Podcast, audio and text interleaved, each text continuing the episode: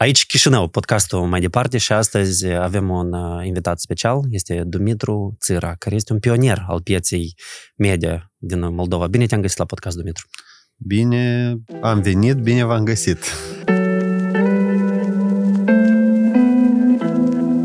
Mersi că ai acceptat uh, invitația mea. Tu ești în uh, business-ul ăsta de mult timp.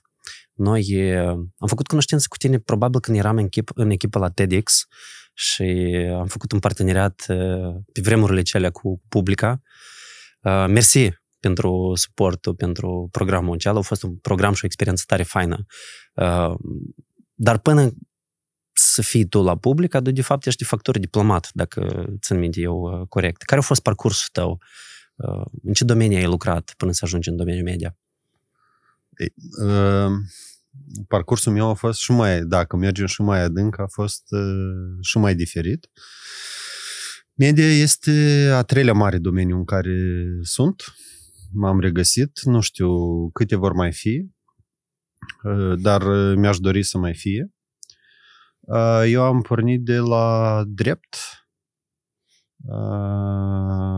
urmare a facultății de drept a Universității de Stat din Moldova. Mm și tânăr specialist la, nu mai știu, 19-20 de ani, m-am angajat avocat la o bancă în care am avut uh, mult succes timp de aproape 4 ani. După care am plecat în avocatură, foarte scurt, cred că un an, după care am fost uh, cooptat în uh, Ministerul Afacerilor Externe, unde șapte ani am făcut tare, tare multă treabă. Pornind de la Prima experiență a fost chiar în prima jumătate de an legată de ultima ședință a Comitetului de Ministri a Afacerilor Externe a Consiliului Europei în afara Strasburgului sau Bruselului, care s-a întâmplat la Milești, în Beciuri. Noi am făcut mm-hmm. ședința Comitetului de Ministri în Beci. Asta în ce an a fost? Uh, 90, uh, pardon, 90, 2003. Mm-hmm. 2000, 2004. Eu am venit în 2000, ba da, 2003, pardon. Eu am venit mm-hmm. în mhm. noiembrie 2002. De fapt, la externe am fost din 4 noiembrie 2002 până în 4 noiembrie 2009. Mm-hmm. e o chestie de întâmplare, în principiu, dar, dar e ok. E o treabă interesantă așa. Da, în noiembrie 2002, respectiv asta a fost, cred că mai 2003, când s-a întâmplat. După care în externe m-am mai ocupat de relațiile economice, Moldova-UE uh-huh. și ultimii trei ani m-am ocupat de mm, cooperarea și colaborarea regională a Republicii Moldova în Europa de Sud-Est, Europa Centrală și bazinul Mării Negre. Okay. Am avut în gestiune, deci eram director politic de fapt pe aproape 40 de organizații regionale. Am făcut și acolo destul de multe bravade, în special 2008-2009, 53 de reuniuni la Chișinău, trei summite prim-ministri președinți, 27 de ministeriale și tot ce a mai rămas, 20 22-23 de ședințe a experților în diverse domenii. A fost o perioadă foarte, foarte intensă, interesantă. Am ieșit din minister cu două medalii, una națională, alta internațională. Și în esență de acolo am sărit în media, pentru că a venit invitația foarte neașteptată, dar mi s-a părut o provocare foarte, foarte mare. Cine te-a invitat acolo? Tovarășul Vântu. Uh-huh. El Sorin te cunoștea din activitatea ta de la... Nu, nu mă cunoștea, era uh-huh. cineva din echipa lui care mă cunoștea, mă rog, colateral la nivel de relații personale. Și în esență, cred că cred că de prin 2008 tot discutam la nivel de cafele, că ar fi bine să vină o televiziune românească, o investiție în televiziune în media uh-huh. românească în uh, Republica Moldova. De ce ar fi bine? Uh, la acea etapă era bine pentru că nu existau decât aproape, nu existau decât televiziuni retransmise din Federația Rusă și așa mai departe și plus că din, uh, nici nu că avântul de unire sau alte chestii, uh-huh. o Cred că era o inițiativă mai mult dictată din necesități culturale, pe de o parte, necesități investiționale, mhm. de educație și multe, multe alte chestii. Ceea ce, de fapt, s-a întâmplat. Da, dar s-a întâmplat inclusiv uh, cumva forțat sau influențat puternic de evenimentele din uh, aprilie 2009, de asemenea, și de alegerile care au urmat din uh, vară. Da, categoric, mai ales că, mă rog, poate colegii de la jurnal nu cunosc, dar inclusiv jurnal TV-ul tot cumva din dintr-o pasă indirectă a lui Vântu s-a întâmplat. Pentru că așa numiții frați Țopa, care nu sunt frați, nu, nu sunt frați. au fost pe la Vântu cu ideea să facă televiziunea asta, uh-huh. să facă o televiziune împreună în Republica Moldova. Bun, Vântu i-a refuzat pentru că el niciodată nicăieri nu participă cu nimeni. Și a anunțat că face televiziunea. Uh-huh. Victor Țopa a inițiat și el procedurile corespunzătoare și, sincer, mă bucur foarte mult că au apărut în linii mari în aceeași perioadă și, de fapt, apariția Publica și Jurnal TV în piața media din Moldova au revoluționat piața total. Mai mult, mă bucur că și unii și alții au venit cu foarte mulți traineri și, de fapt, au crescut o generație de jurnaliști pe care îi avem on top astăzi, pe la toate televiziunile sau instituțiile uh-huh. media care sunt. Și acum, după cât aproape 11-12 ani, cred că mai este o necesitate de o revoluție în sensul ăsta, pentru că, sper să vorbim azi, e o problemă mare cu noua generație și crearea noii generații de jurnaliști. Bun, și lucrurile s-au schimbat, media s-a, și-a schimbat concepția în general a migrat foarte mult spre online, online spre social media, social media fuge spre ceva acum care încă nu este clar, dar eu cred că inteligența artificială o să ajute și de fapt eu cred că în următorii 2-3 ani tot ce înseamnă fluxul de informații, percepțiile, consumul uh-huh. de produse media, nu doar informative, dar și entertainment și așa mai uh-huh. departe, se vor schimba foarte mult cu siguranță că se vor schimba și noi să discutăm despre asta, dar un pic vreau să înțeleg motivul totuși de ce a fost nevoie de jurnal TV și de publică pe piața media din Moldova. Este pentru că era necesară o astfel de platforme, astfel de canale de comunicare sau e vorba de spațiu informațional și mai mult de rolul lor de a influența procesele, uh, de a avea o platformă, nu știu, de discuții, de dezbateri, de gândire sau totuși a fost mai degrabă conceput ca un business. Deci cât de mult a fost apariția acestor televiziuni business și cât de mult a fost niște pârghii de a influența starea lucrurilor în Moldova?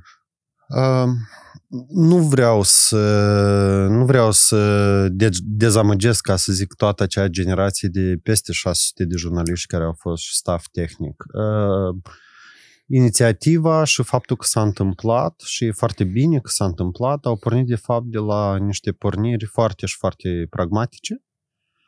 Uh, vântul avea o strategie regională și Moldova era o țară de intrare, pentru că proiectul mare ținea și de unele țări balcanice, proiectul ținea și de Ucraina.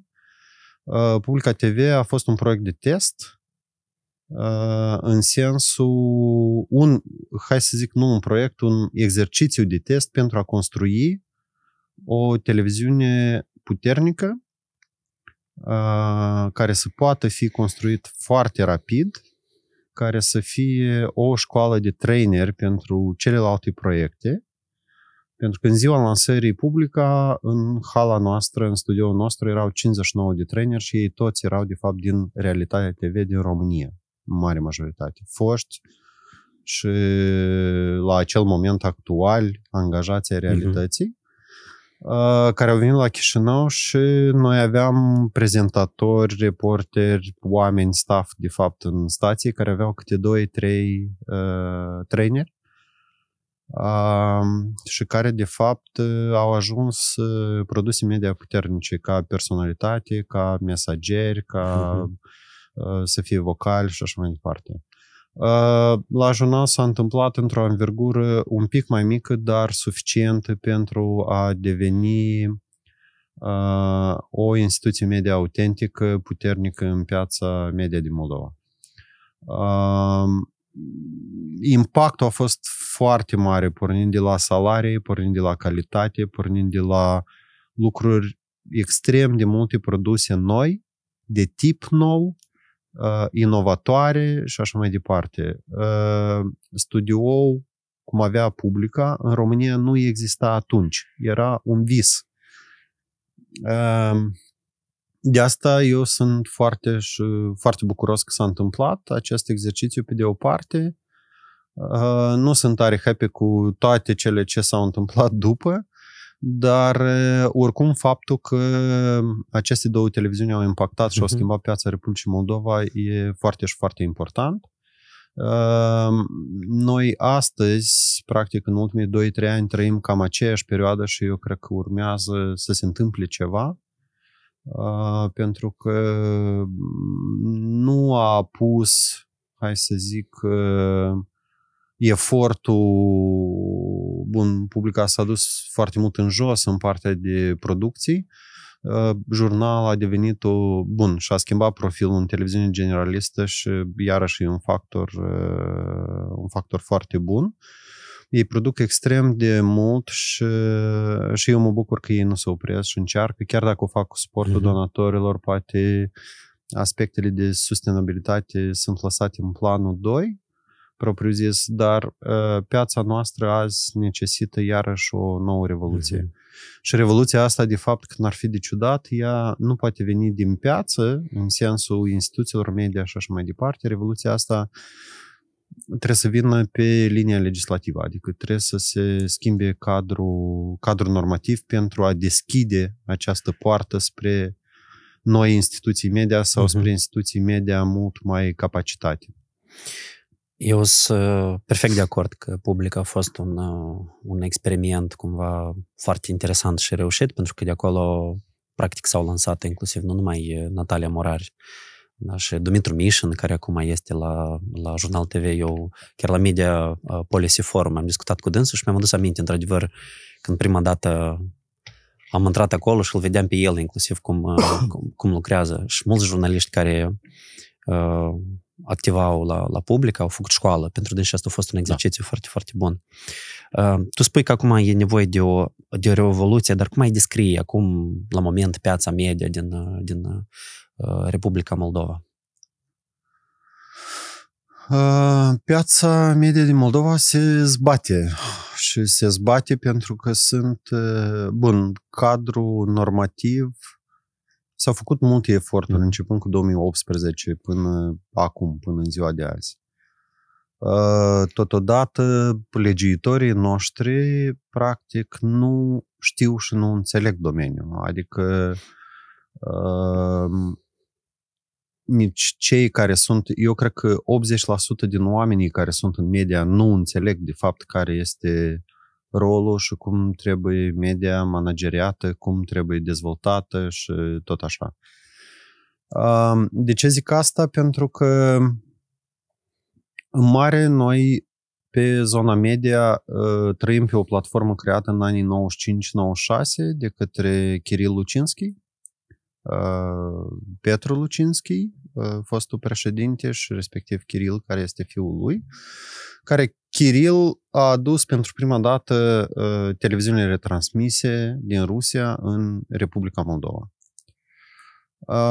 Aceste televiziuni au devenit un hibrid care s-au adaptat pe parcursul anilor și așa mai departe situației legislative, situației din piață Astăzi noi avem, cred că, 9 sau 10 televiziuni retransmise din Federația Rusă, care toate participă în piața de publicitate și care, de fapt, consumă, fură din piață peste 70% din banii de publicitate. Media, în orice condiție, și asta trebuie să o înțeleagă absolut toți, începe de la bani, trăiește grație banilor, și moare tot din cauza banilor. Din lipsa sens. lor. Da, din lipsa banilor. Uh, în general, abordarea conceptuală a țării noastre în plan legislativ, normativ, este 50-50 în marea majoritate a cazurilor. Conceptual sunt două două elemente de bază. Odată, practic, toată legislația noastră e restrictivă din cauza 5% sau a riscului de 5% care ar putea frauda și statul, în loc să-și concentreze cumva efortul spre astea 5%, uh-huh. e mai simplu să interzici.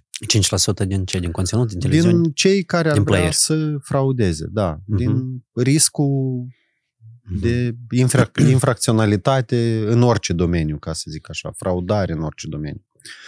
Dacă să vorbim strict despre media, eu cred că legiuitorul trebuie să stabilească foarte clar nu pot fi televiziune retransmisie decât în original, în cablu IPTV, care să nu participe în, în piața de publicitate.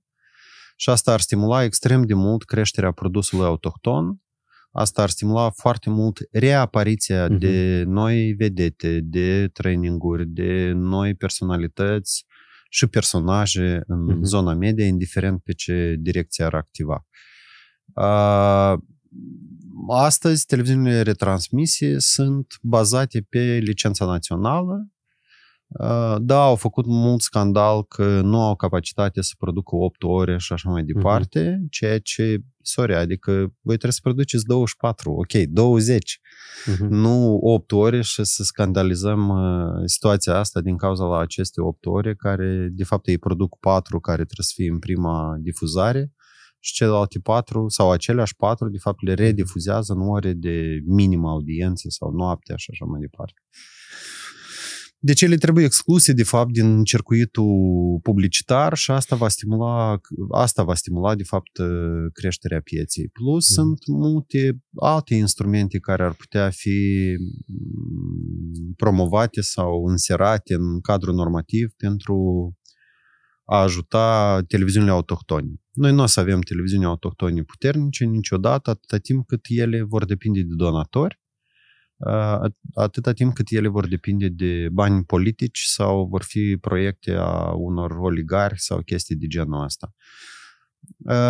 Sustenabilitatea și autosuficiența unei instituții media, asta este criteriul cel mai mare pentru uh-huh. libertatea editorială, libertatea jurnaliștilor și așa mai departe.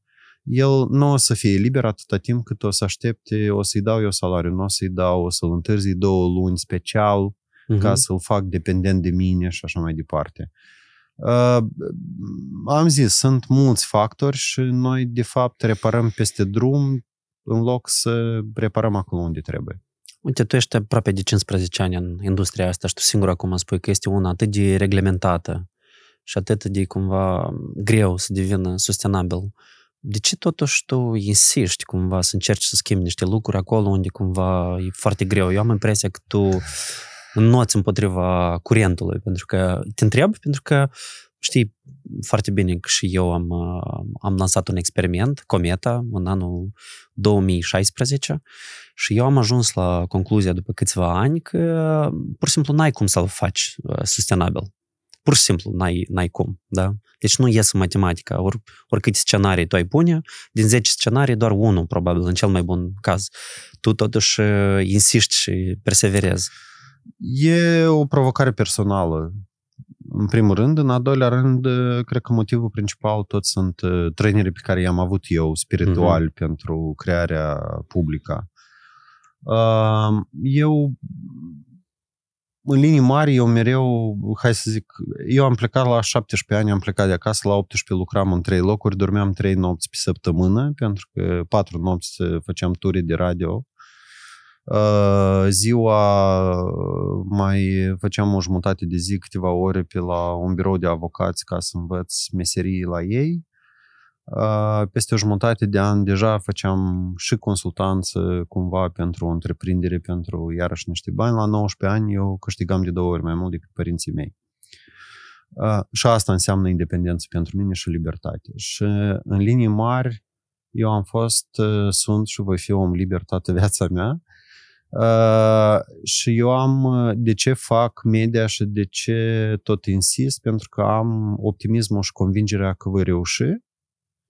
Uh, bine, Publica a fost un proiect care nu a fost pe banii mei. Tu acolo ai fost angajat? Uh, eu eram angajat, eu am fost primul angajat. Uh, peste trei zile eram trei angajați, adică eram eu, juristul și contabilul Uh, peste o săptămână eram 50, peste patru săptămâni eram 200. Uh, a fost o experiență cu totul și cu totul deosebită. Uh, eu am slăbit 30 de kilograme, eu am divorțat, eu mi-am reconceptualizat sau mi-am revăzut concepțiile de viață, de existență, de creștere, de dezvoltare, cred că de trei ori în acei trei ani de publică. Uh, și asta, cred că asta m-a marcat foarte mm. tare. Uh, eu am provocarea să-mi demonstrez mie și pieței că o instituție media poate să fie sustenabilă și poate deveni un business în Republica Moldova cu toate atacurile, cu toate supărările, cu toate nemulțumirile.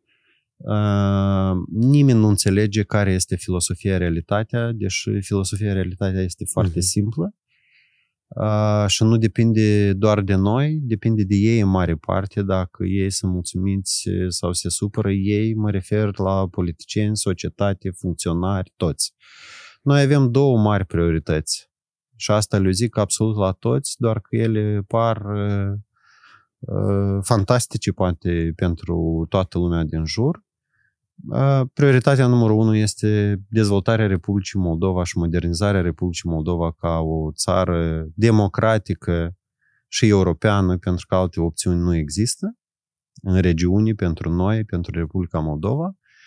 Și sunt cetățenii, populația inclusivă, multinațională, spălați, nespălați, mai educați, mai puțin educați și așa mai departe, care este resursa principală a statului, pe care noi o să avem grijă de ei tot timpul, atâta timp cât ei nu vor fi infractori. Pentru că ei trebuie să fie sătui și fericiți. Și atunci țara noastră va prospera și nu va fugi nimeni în afară și tot așa. Uh-huh. Deci, sunt două chestii destul de simple, ele par foarte mari și largi ca concept, dar așa e societatea în care trăim noi. Mm-hmm. Deci, cu alte cuvinte, pentru tine asta e o pasiune și tu chiar te-ai îndrăgostit în meseria asta. Ți-a plăcut inclusiv sentimentul ăsta, vibe-ul de a conduce o instituție media și primești satisfacție nu atât neapărat de la income care vine, cât de la, nu știu, influența sau puterea de a schimba lucrurile. Da, Bun, e clar că media e a patra putere oarecum, uh-huh. Dar uh, pentru vibe, sincer vorbind, în ultimii trei ani, cred că mi-a rămas 10%, pentru că 90% îmi ia foarte mult timp partea de uh, gândire și acțiune Uh, cum am mai putea câștiga bani pentru a ne dezvolta, pentru a fi sustenabil și pentru a mai uh-huh. crea proiecte. Pentru că managementul realitatea azi, uh, eu sunt unul din cinci care îl face. Uh, noi avem board, adică, hai să zic, pe zona formală-funcțională, de fapt, noi avem board de management, noi avem board de conținut, sunt colegii mei, redactora șefă Valentina și producătorul general Sergio, care se ocupă de partea de conținut. Este Cristina, care e administratoarea companiei propriu-zis și are grijă de tot ce înseamnă flux de facturi, bani, chestii și așa mai departe. Este Utilia cu care gândim multe lucruri uh-huh. pe zona de ce sisteme de management să mai facem și cum uh, să ne organizăm în așa fel încât să dormim totuși nu 4, dar măcar 5 ore pe noapte. Uh, și le mulțumesc foarte mult colegilor pentru că implicarea lor este, nu este, este una inclusiv emoțională și sufletistă în sensul uh-huh. ăsta. Uh, realitatea a pornit la șapte oameni, de la o chestie foarte mică, și ea a crescut gradual, gradual, gradual. Astăzi suntem 37 și gestionăm practic șase platforme. Suntem în pregătirea la cele de-a șaptea. Pandemia, dar în special războiul ne-a împins extrem de mult pe zona de PR și comunicare, în care noi participăm în tendere și deci aveți și partea asta de, cumva de, de agenții și prestatori de servicii. Da, noi prestăm, da, noi ne-am dus mult, adică cred Mhm. că 50% din efortul pe care îl avem noi, în esență, este pe partea de prestări servicii Mhm. e, și în zona de PR și comunicare și asta a fost salvarea noastră, în esență, pentru a rezista, iată, în acești Mhm. ultimi 2-3 ani și să avem capacitatea să plătim salarii. Am înțeles. Uh, nu vreau să angajez 100 de oameni care să-i dau afară peste 3 luni. De asta muncim noi mult mai mult ca să creăm, de fapt, posibilitatea de a mai angaja un om. Spre exemplu, ieri am mai angajat pe cineva, un, o jurnalistă, și ăsta e un efort destul de mare și pe linii, ca să zic Mhm. așa, asta înseamnă să mai lucrăm toți plus 15% ca să mai câștigăm un salariu.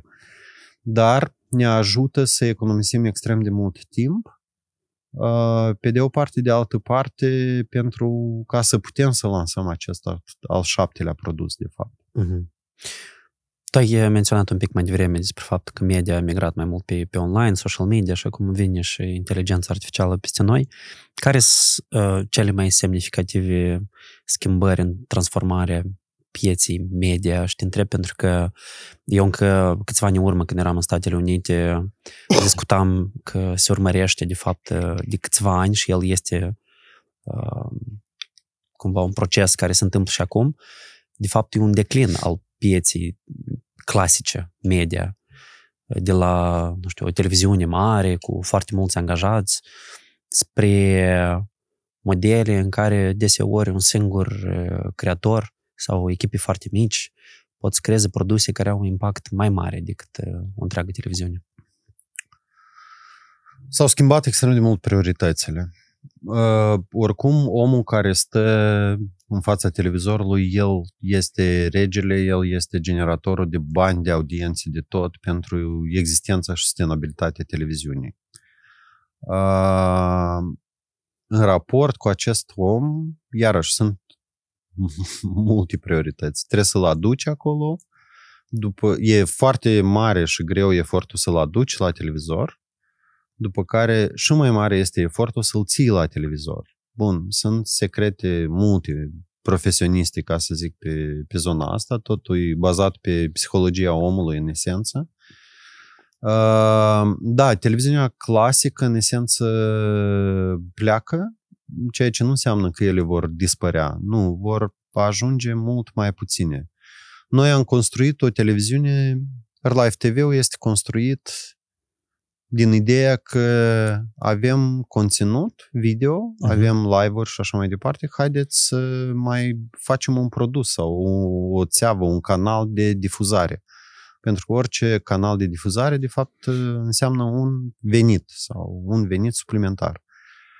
Uh, și așa am ajuns să facem prima televiziune de transmisiuni live. Live TV este prima televiziune care nu are niciun cablu. Ea este inovatoare pentru că este bazată pe software și IP. Uh, noi suntem primii care transmitem semnalul către rețelele de cablu prin IP și nu prin fibră și nu prin cablu și așa mai Mhm. departe. Uh, Deci ați valorificat cumva inclusiv schimbările legislative pe partea asta de... Noi am valorificat sărăcia, digitalizare. sărăcia noastră, adică Din lipsuri, da? Ați exact, fost din inovatori. lipsuri. Uh, Live TV este televiziunea care a costat 50.000 de euro. Live TV azi, după 2 ani, este televiziunea care intră în top 10, este televiziunea care pe 9 mai a fost în top 3, televiziunea care, nu mai țin minte, o lună în Mhm. urmă a ținut o jumătate de zi fiind uh, numărul 1. Uh, este televiziunea care azi este unica care, de fapt, dă la televizor uh, transmisiuni în toată țara cu o acoperire de 99% și așa mai departe, în care oamenii, de fapt, văd sursa originală, fără comentarii, Mhm. fără a influența și așa mai departe. Și în paralel, noi am devenit, de fapt, principala platformă de difuzare pentru uh, produsele caselor independente de producție. Noi avem, practic, șase parteneriate azi și peste 15 produse pe care le difuzăm. Și paradoxul este că lumea a început să se uite la podcasturi și emisiuni mai simple, mai mici, uh, mult mai mult decât la abordările clasice. Noi, chiar dacă am construit o televiziune cu tentă informativă, noi nu avem uh-huh. buletin de știri. Pentru că noi nu vrem să fim a 17-lea buletin de știri la ora uh-huh. 19 sau la ora 20, pentru că asta nu mai interesează. Pentru că asta înseamnă angajarea a 20 de oameni minim, cu un fond din salariu de 15.000 de euro minim, cu costuri de 10.000 de euro operațional, mașini, camere, nevoie, investiții și mai departe, care nu se răscumpără.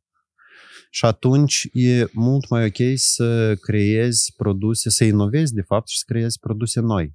Noi avem un singur, un singur produs care este clasic, este talk show pe care îl face Ileana uh, în fiecare marți și inclusiv pentru acel talk show noi, uh, noi închiriem studioul. Uh-huh. Bine, noi în următoarele două luni ne facem acum, de fapt, studioul nostru, dar noi îl facem atât pentru noi, dar mai mult îl facem ca să putem presta. Pentru că prestarea de servicii o să ne aducă mai mulți bani decât uh-huh. banii din publicitate. Nu înseamnă că renunțăm la ea, nu? Acolo avem o strategie clară de creștere și dezvoltare etapizată pe care ne ținem de ea Uh, recunoaștem greșeli, recunoaștem, nu știu, poate gândiri mai obosite sau mai nu știu cum, dar noi uh, mereu încercăm să inovăm în toate. De mhm. asta uh-huh. Realitatea, în general, ca grup, este mai este altfel, de fapt. Este mhm. inedită mm-hmm. pentru că noi nu ne uităm în piață, noi inventăm lucruri, adică noi încercăm să inventăm lucruri noi inclusiv la nivel de intercalare și interacțiune între toate platformele pe care le avem. Azi, un live transmis de realitatea sau de Air Live ajunge instant concomitent pe 25 de platforme. Adică un eveniment transmis acolo e chiar eveniment. Pe lângă componenta deja de comunicare. Uh-huh. Uh, iarăși, dacă mă mai lași un pic să mă laud, uh, online-ul de limbă rusă. E vraiește plin de propagandă și așa mai departe. Un an în urmă, noi am lansat uh, platforma noastră de limbă rusă, uh, creștem iarăși gradual, gradual. Îmi pare rău că nu avem suficiente resurse să mai angajăm doi oameni acolo, uh-huh. care n-ar fi un efort foarte mare financiar, teoretic, uh-huh. Dar dacă îl pui liniar la cost anual, cost de birou, cost de energie, cost de orice ce ar însemna costul ăsta de fapt, el depășește mult uh, decât salariile la doi oameni. Uh, în criza refugiaților, din cauza că ne-am enervat, că toată presa internațională, în mare majoritate, scria thank you Romania, thank you Poland și așa mai departe, noi am făcut un screening și ne-am dat seama că Republica Moldova nu are un site dedicat în limba engleză, dedicat Republicii Moldova. și noi ne-am mobilizat și în esență în trei luni, ă, în trei luni, în trei săptămâni am ă, lansat uh-huh. Moldova Live.md, uh-huh. Care este leading acum pe limba engleză, care este principalul furnizor de informații pentru presa internațională și pentru străinii din afară și locali și așa mai departe. Uh, și a treia componentă este diaspora, care să nu mai povestească ce înseamnă orheiul vechi, dar să deschidă trei linkuri sau să trimită trei linkuri către prietenii lor externi. Uh, implicată extrem de mult în campania asta de 1 iunie cu summitul EPC, uh, care furnizează, de fapt, informații doar pentru externi doar pentru străini. Uh-huh. Pentru că realitatea șurupor furnizează informații pentru piața locală sau pentru consumatorii locali. E o poziționare tare faină. Mie mi-au apărut vreodată, deodată vreo două, trei întrebări și vreau să le luăm uh, pe rând. În primul rând, într-adevăr, voi ați fost inovatori, mai ales ținând cont că e nevoie de conținut local, să faceți aceste parteneriate cu creatori independenți de, de conținut. Uh, asta, într-adevăr, probabil că nu puteai să te uiți la alții cum fac pe piață, dar inclusiv, cum ai spus tu, din, din lipsuri și din uh, sărăcie. Uh, pe de altă parte, singur ai zis că media, uh, mai ales cea de limbă rusă, este doldura de, de propagandă. Și eu cred că se vede asta inclusiv și din uh, studiile care se fac și la nivel internațional, dar și la nivel local unul din motivele pentru care oamenii se uită mai puțin la televizor este tocmai excesul ăsta de, de propagandă. Și vreau să te întreb cum tu vezi uh, evoluția de până acum și cum se va întâmpla și mai departe. Acest raport din, dintre autenticitatea mai ridicată a creatorilor independenți de conținut și propaganda excesivă de la canalele de televiziune. Uh, propaganda doar, nu-i doar la, sau mă rog, pe canalul de televiziune, este plin de online, de social media și social media, spre exemplu, este, cred că, zona cu cel mai mare pericol pe de o parte și deja personaje, adică uh, eu mai fac și consultanță și expertiză media, adică mult, mult. Uh, și în sensul ăsta eu cred că efortul pe care îl avem azi în contextul propagandei și așa mai departe, sau contracarării mhm. propagandei uh-huh. și misinformation și dezinformation și fake news și uh-huh. toate componentele lor, uh, efortul e mare, uh, eficiența este mică. Și efortul mare, eu sincer vreau să mulțumesc partenerilor de dezvoltare și tot tuturor celor care fac acest efort, pentru că asta chiar e o problemă extrem de mare. Chiar dacă nu ne lovește și nu ne afectează azi la acest moment, dar ea ca fenomen poate să ne aducă într-o, într-o zi, într-un punct din care nu ne vom mai putea întoarce. Ea ține extrem de mult de partea de educație și, desigur, combaterea daily, de zi de zi care trebuie, trebuie să o facem. Eficiență nu este pentru că noi, iarăși, exact cum am zis, noi reparăm peste drum în loc să rezolvăm problema, de fapt, de la noi din casă. Uh, Rupor MD a apărut exact ca un instrument care să influențeze, să influențeze sau, mă rog, să se infiltreze cumva în zona asta și o să zic un factor, spre exemplu, care noi l-am stabilit din start astăzi în top 10 localități din Republica Moldova care citesc Rupor MD. Uh-huh. Este Chișinău pe locul 1, este Găgăuzia pe locul 2, Transnistria este pe locul 4, noi avem Taraclia, noi avem Cahulu, noi avem uh, regiunea din nord cu Edineț, Briceni și așa mai departe. Și asta e o chestie foarte targetată pentru că noi am stabilit prioritățile astea din start. Mm-hmm. Pentru că noi dăm în fiecare zi informații despre aceste regiuni. Pentru că eu nu am cum să-i torn educație omului needucat în cap dacă el aleargă prin grădină, dar nu stă cu mine la masă. Și eu îi povestesc și încerc uh-huh. să-l conving și să-i dau uh, argumente și așa mai departe. Noi, efortul, de fapt, care este direcționat pe zona asta, dar și în general efortul care îl face uh, care îl fac partenerii noștri internaționali în raport cu media, el trebuie să treacă din zona cantitativă în zona calitativă. Obiectivele, da, e clar că noi zicem, noi o să combatem, noi o să facem emisiuni, noi o să facem podcasturi, noi o să vorbim cu oamenii, noi o să nu știu ce uh-huh. și așa mai departe nu există continuitatea, nu există evaluarea rezultatului propriu zis, decât cantitativă, adică noi putem să prezumăm oarecum dacă au citit 10.000 și 3 oameni au înțeles ceva.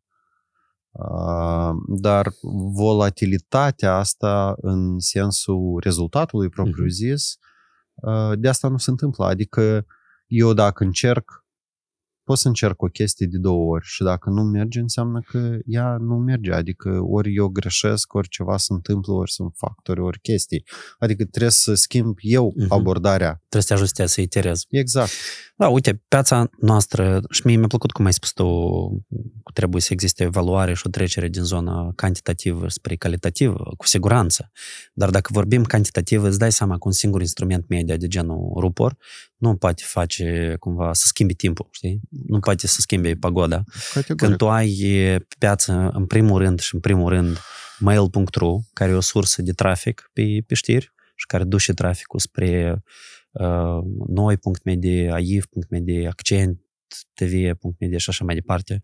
Și tu ai point.media, care este cumva cel mai mare uh, cea mai mare resursă media uh-huh. online din, din Moldova și eu înțeleg că inclusiv prin point.media voi vă amplificați uh, știrile și titlurile pe care eu cel puțin acolo văd mai des, de exemplu, știrile de la Rupor, decât site-ul Rupor propriu-zis, dacă înțelegi ce vreau să spun. Să-ți explic. Uh, tot ce înseamnă online de limbă rusă în Republica Moldova, eu cred că e 90%, dacă nu mai mult, el e direcționat undeva în partea între aproape neutru și propagandă. Uh-huh. Da, adică dacă luăm pe o scară de, nu știu, dacă împărțim 50 la 50, el e în zona propagandei mai mult decât în partea asta de neutralitate sau de, mă rog, furnizarea informațiilor neutri, corecte, echidistante și așa mai departe. Uh, Rupor Media este a patra încercare online a mea în ultimii 12 ani de când sunt în media. Uh, cititorul de limbă rusă este un obiect de cercetare pentru mine extrem de mare. El este total diferit, el nu are nicio legătură cu deprinderile și modul de a citi știrile, informațiile, de a consuma, de fapt, produse media în limba română el este altfel. El are alt tip de educație la școală, în familie, la universitate și așa mai departe. Inclusiv acest cititori sau cetățenii vorbitori de limbă rusă. Există categoria care înseamnă școală și acolo e 100 de procente, 100 de procente ei sunt formați într-un anumit fel ei ajung în universitate în, Repu- în Republica Moldova, dacă ajung în universitate. Pe ei transformă deja pentru că ei înțeleg că eu nu pot să devin funcționar, eu nu pot să funcționez, de fapt, ca cetățean al Republicii Moldova, vorbitor de limba rusă, dacă nu cunosc limba română. Aici se produce o anumită transformare. Tot ce se întâmplă mai departe după facultate depinde foarte mult de mediul în care el se află. De jobul pe care îl are, de prietenii mm-hmm. pe care îl are, dar prietenii lui vin din școală un pic, un pic mai mult din facultate, după care și are prieteni noi în partea de job sau, mă rog, sport și alte activități extra pe care le are. Și, de fapt, noi nu ne ocupăm, noi ca stat, nu ne ocupăm de cadrul lui, cloudul în care, de mhm. aerul pe care el îl respiră. Pentru că aerul pe care el îl, îl, îl, îl inspiră. respiră, inspiră, expiră, îl respiră, înseamnă un eveniment, o acțiune culturală, un billboard pe care el îl vede, o chestie care o aude la radio. Un influencer chestie, pe care da, îl urmărește pe TikTok sau Instagram. Un televizor, un multe, multe, multe, multe, multe, multe chestii. Și noi, de fapt, încercăm să-l prindem și să-l forțăm, să-l reeducăm oarecum forțat, dacă reușim să-l prindem, de fapt, pentru uh-huh. că mhm. el poate să stea să uite la noi jumătate de oră și să zică, ok, guy. Good job. Da, și pleacă și zice, iese pe ușă și zice, băi, ce cretini, ce idioți, adică ei chiar cred că o să mă schimbe. Și aici, iarăși, sunt mulți factori liniari, uh-huh. foarte mulți factori liniari. Centru de cultură și știință rusă. Daily acolo se întâmplă traininguri, instruiri, nevoi și așa mai departe, care iarăși ele sunt un element de a atrage la masă anumiți oameni și așa mai departe, ca să-i prelucrezi. Este soft power și, de fapt, tot e propaganda, exact. de fapt. Exact. Factori de genul ăsta sunt extrem de mulți, adică cu tot efortul pe care îl facem noi, noi, uh, noi în loc să eliminăm sau să reconstruim, să construim din nou, noi încercăm să reparăm niște lucruri care nu pot fi mhm. reparate, de fapt. Deci tu spui că, de fapt, acțiunile în domeniul ăsta se, se fac mai degrabă, cum ai spus inclusiv și la început, mai mult încercând să contracareze un risc decât să creeze oportunități și să aducă da. valoare pe zona asta. Da, da, da, da, da. Și cum ar trebui, de exemplu, să se producă valoare? Nu mă refer concret acum doar la Rupor, dar în general la spațiul informațional de limbă rusă din Moldova. Cât mai multe platforme. Deci, o chestiune de... Bun, noi vorbim de... Noi azi trăim cu semenii noștri care sunt din aceeași generație, care sunt într-o gândire care ea nu mai poate fi schimbată radical. Pe el pot să-l iei și să-l pui într-un mediu radical schimbat și el se va adapta, dar Mhm. oricum îi va rămâne un pic, un 10%. Cetățenii ruși care locuiesc în Germania. Nu-i vezi tot anul, pe 9 mai îi vezi plin de lenta cărăbuș, uh, Putin, chestii, drapele, nevoi și așa mai departe. Da? Dar ei sunt într-un mediu în care ei se aliniază 364 de zile din 365, ei se Mhm. aliniază. Uh, Noi trebuie să le creăm mediul ăsta. În primul rând, da, noi suntem un popor mai tolerant, mai înțelegător și așa mai departe. Și asta e foarte bine, e o valoare De europeană. asta. acord, absolut, absolut de acord. Ceea ce trebuie să facem, iarăși, bazându-ne pe valorile și principiile europene, e să facem un cadru legal foarte Mhm. strict și clar. Mm. Adică asta este, asta nu se poate.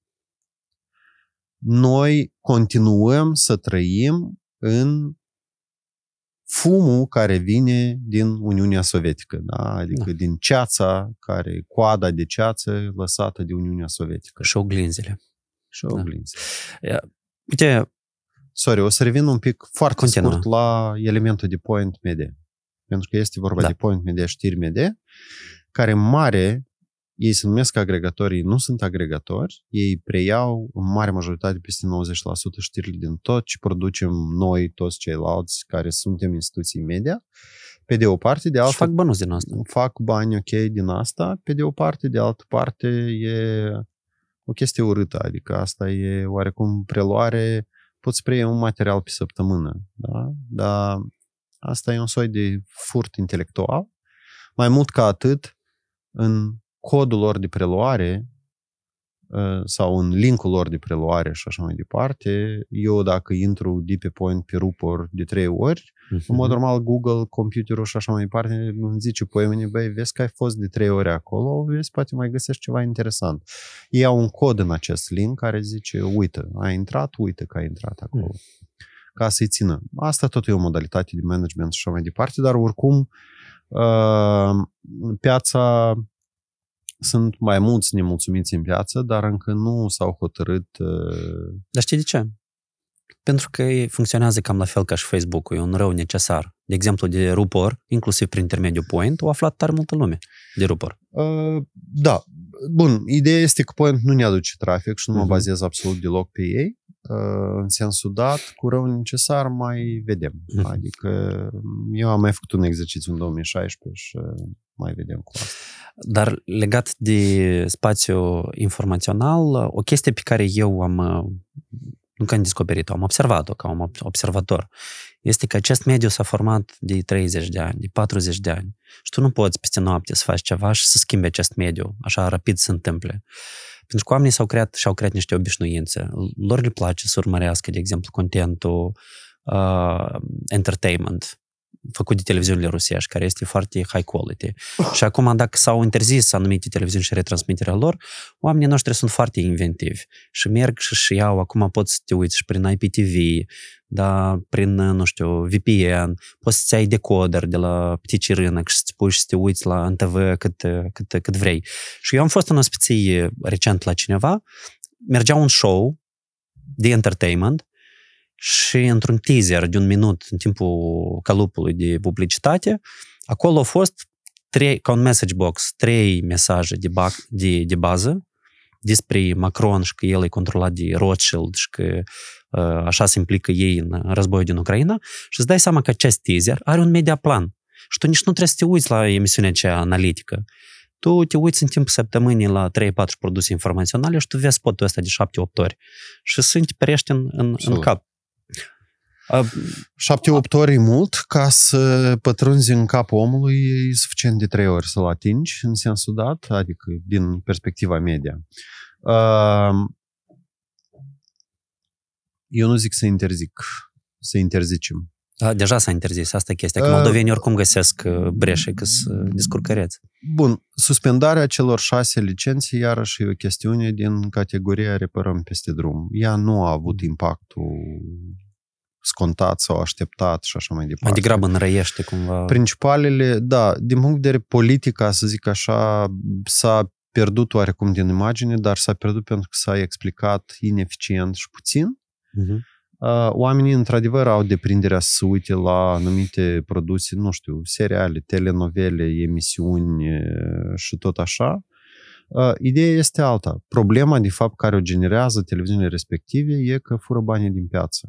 Moldovenii când pleacă oriunde în lume uh, Antalya, Egipt, Germania, Spania, Italia și așa mai departe, ei mai găsesc un RTR International în care ei se regăsesc în uh, produsele entertainment. Doar că acele televiziuni sau formatul internațional, RTR, ORT, NTV, RENTV, mm-hmm. bla bla bla, el nu are publicitate, el nu are emisiuni uh, de știri, talk show și așa mai departe.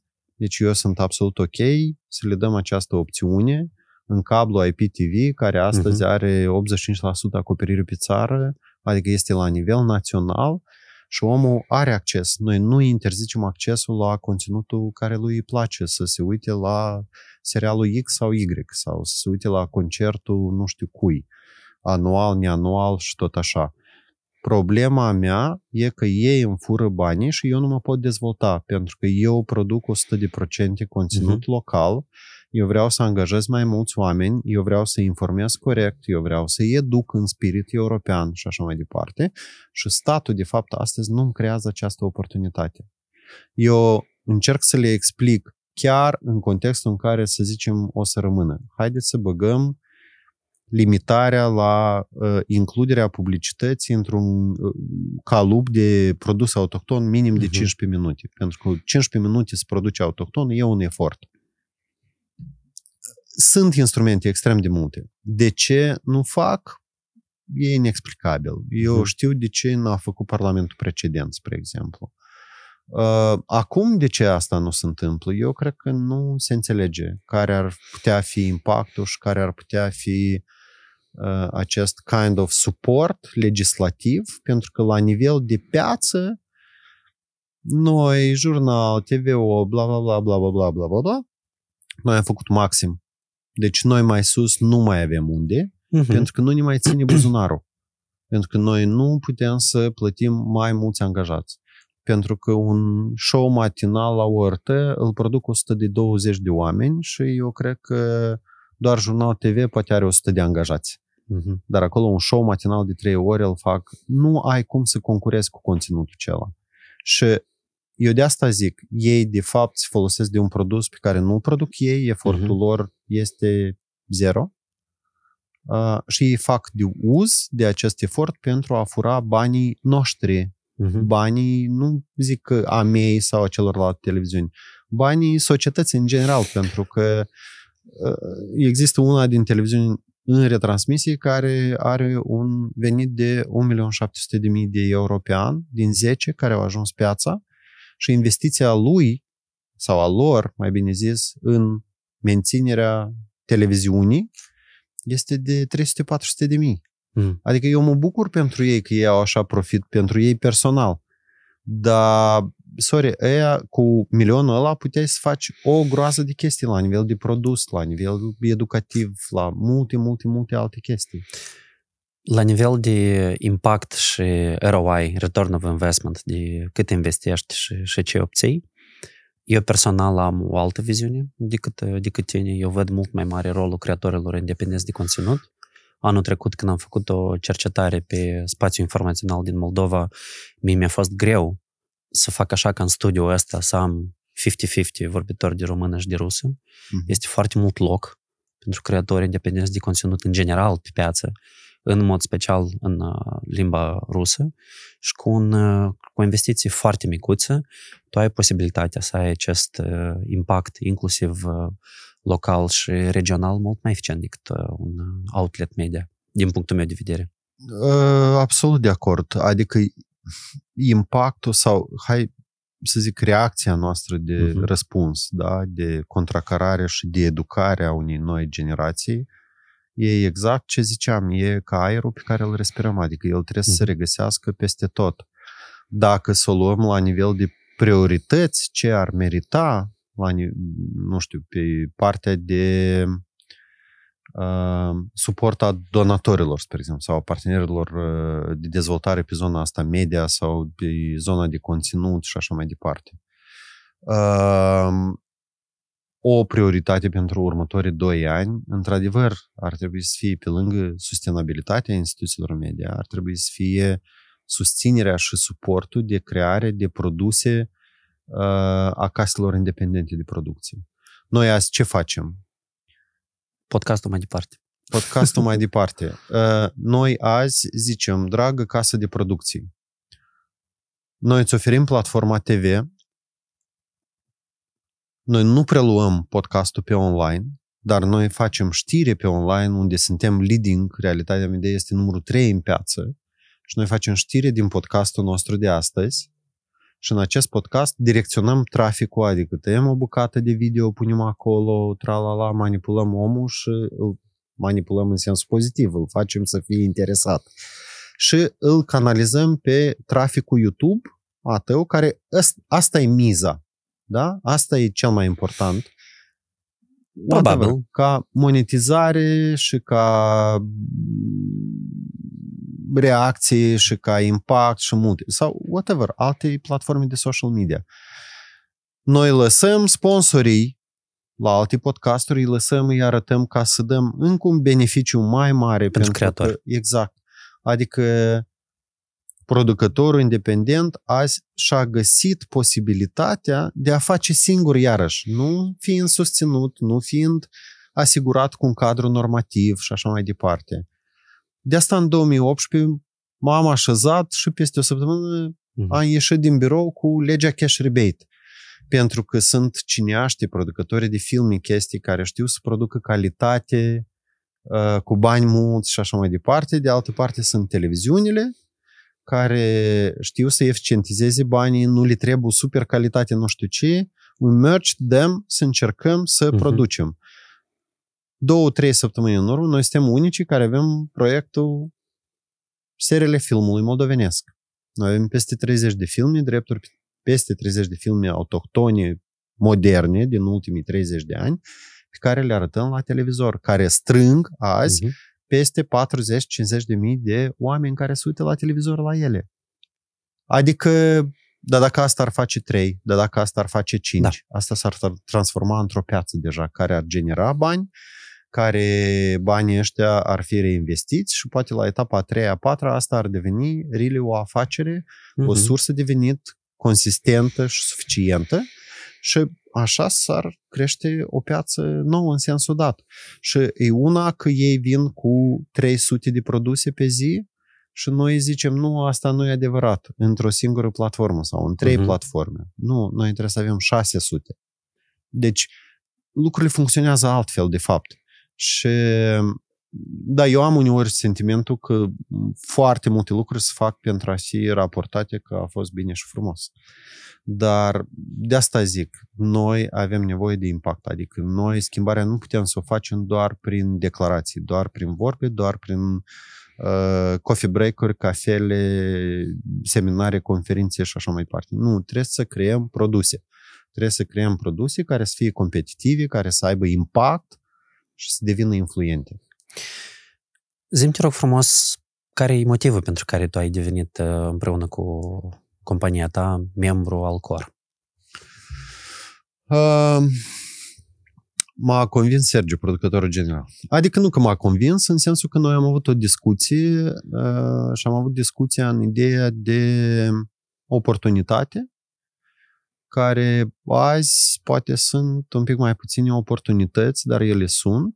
Uh, Sergiu și echipa, spre exemplu, a făcut uz de anumite programe pentru a călători în afară, pentru a participa, pentru că Sergiu este și filmmaker, uh, pentru a participa la festivale, să-și poată uh-huh. să-și prezinte filmul și eu m-am bucurat foarte mult că noi am avut această oportunitate. Uh, Uh, acum, spre exemplu, o să avem oportunitatea și Sergio să meargă împreună cu Traian la uh, principalul film uh, TV și fi, uh, festival, principalul festival TV și film care va avea loc în Monte Carlo în iunie. Și aici uh, am pus și noi un pic de bani, dar e un uh-huh. instrument, uh, iarăși, în cadrul MediaCore care ne-a ajutat. Uh, de altă parte, MediaCore azi, așa cum este, nu ne poate ajuta niciun fel pe activitățile noastre media. Mm-hmm. Adică el are o anumită utilitate pe poate niște chestiuni colaterale, dar strict pe direcția media, chiar și studioul Elenei. Prima locație în care am mers noi a fost MediaCore și noi noi n-am găsit posibilitate să facem această emisiune acolo. Mhm. Eu țin minte, pur și simplu, discuția noastră foarte bine când eram în 2018 în Kiev la evenimentul pe care l-am organizat acolo cu Digital Communication Network și tu îmi povesteai despre conceptul unui spațiu uh-huh. care ulterior a devenit da. uh, MediaCore. Deci înțeleg că tu ai avut cumva un aport la conceptul inițial.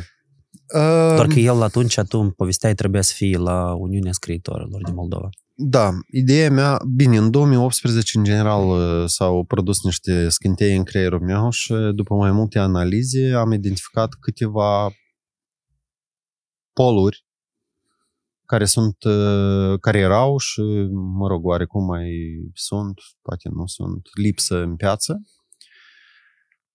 ce ar fi necesar pentru dezvoltarea produsului autohton și mass media autohtonă.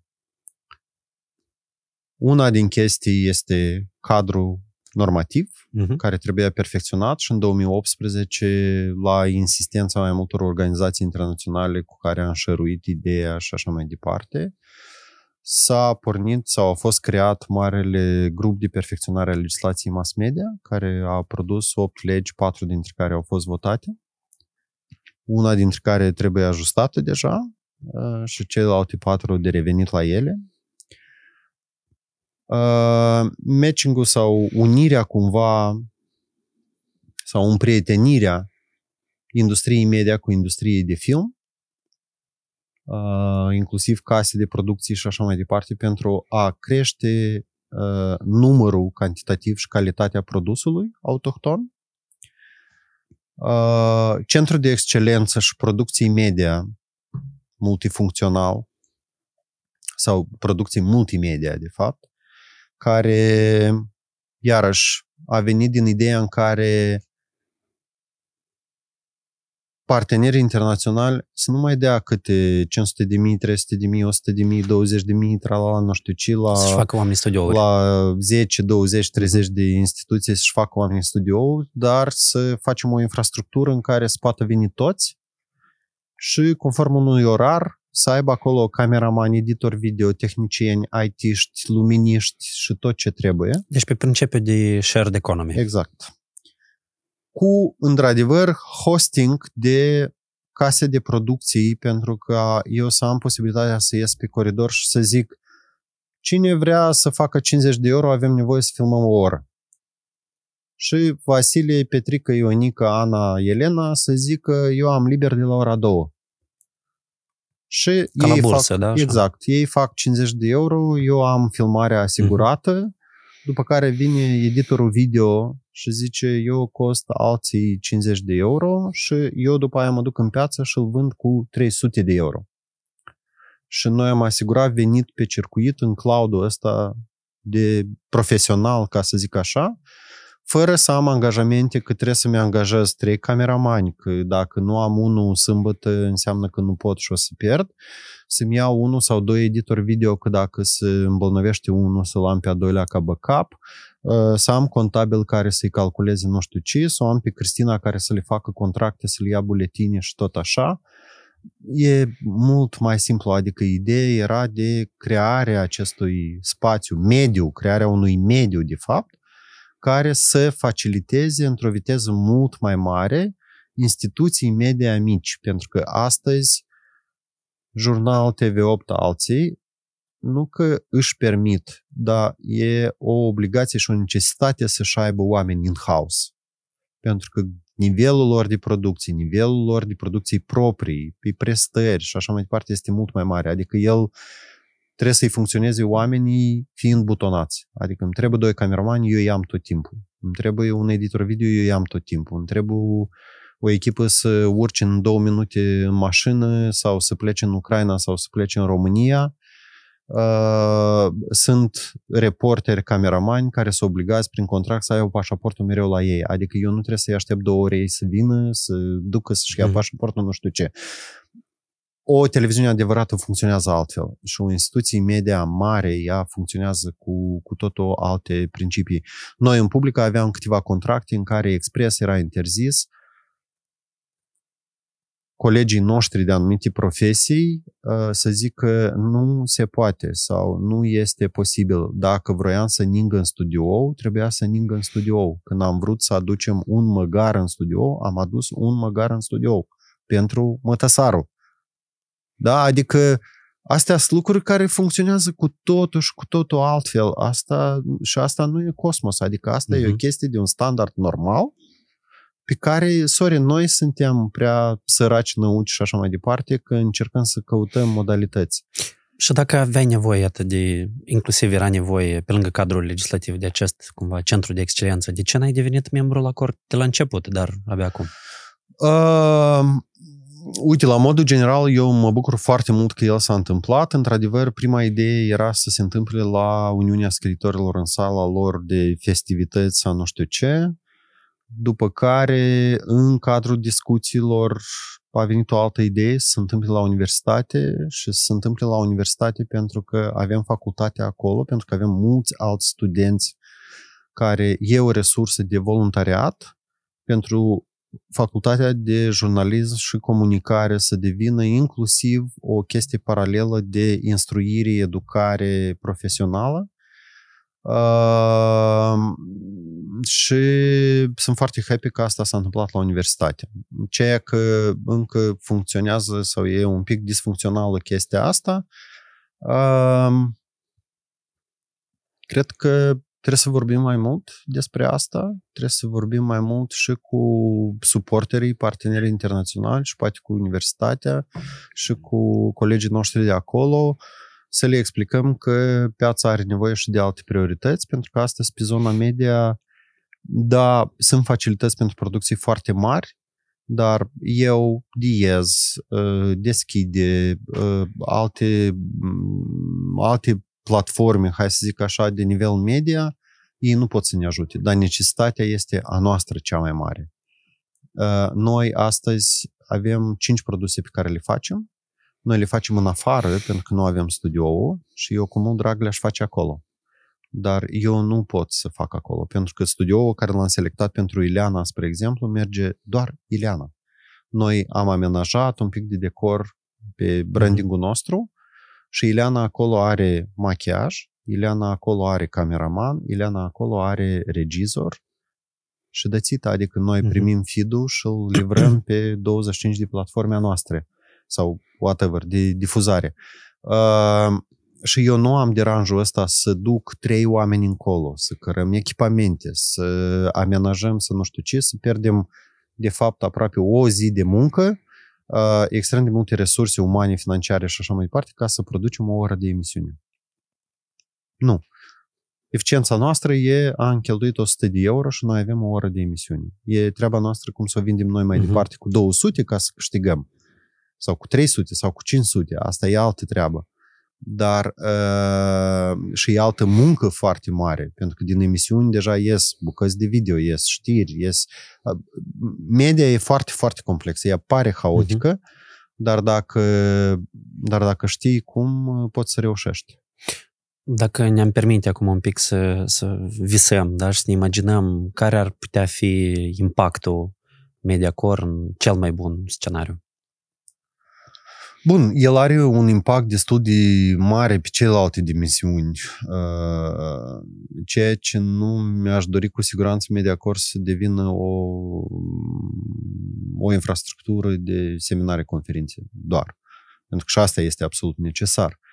Dar eu cred că Mediacore și chiar mi-aș dori și chiar o să fac eforturi în sensul ăsta în care Mediacore o să devină o facilitate, o infrastructură pentru instituții media și poate chiar nu doar pentru membri, pentru că din uh-huh. dimensiunea media, din câte știu, sunt patru membri acum. Noi suntem fresh uh, acolo, dar uh, da, pentru noi ar putea ca membri să existe niște facilități dar pentru prestații, eu cred că MediaCore ar putea să câștige bani. În conceptul meu de centru de excelență și producție uh-huh. multimedia, această infrastructură urma să devină sustenabilă în trei ani, efectiv. Și exact din considerentul în care să presteze. Da? Uh-huh.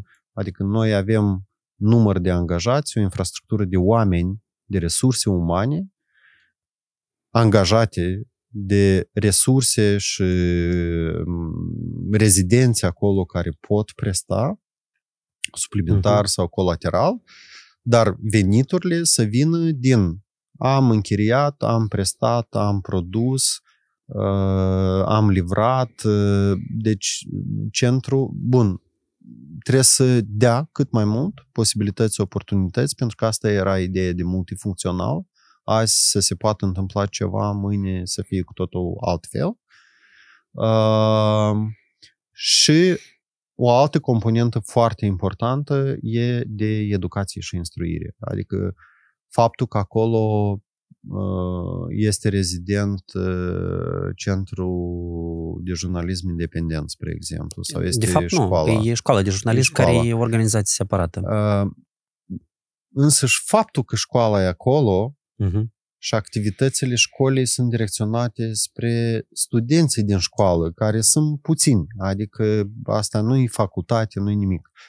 Aș vedea un rol al lor destul de mare direcționat uh-huh. spre facultate. Pentru că facultatea azi, spre regret, în ultimii ani, a, a decăzut. A decăzut în sensul în care nu mai produce oameni. Azi noi nu avem jurnaliști de tânăra generație.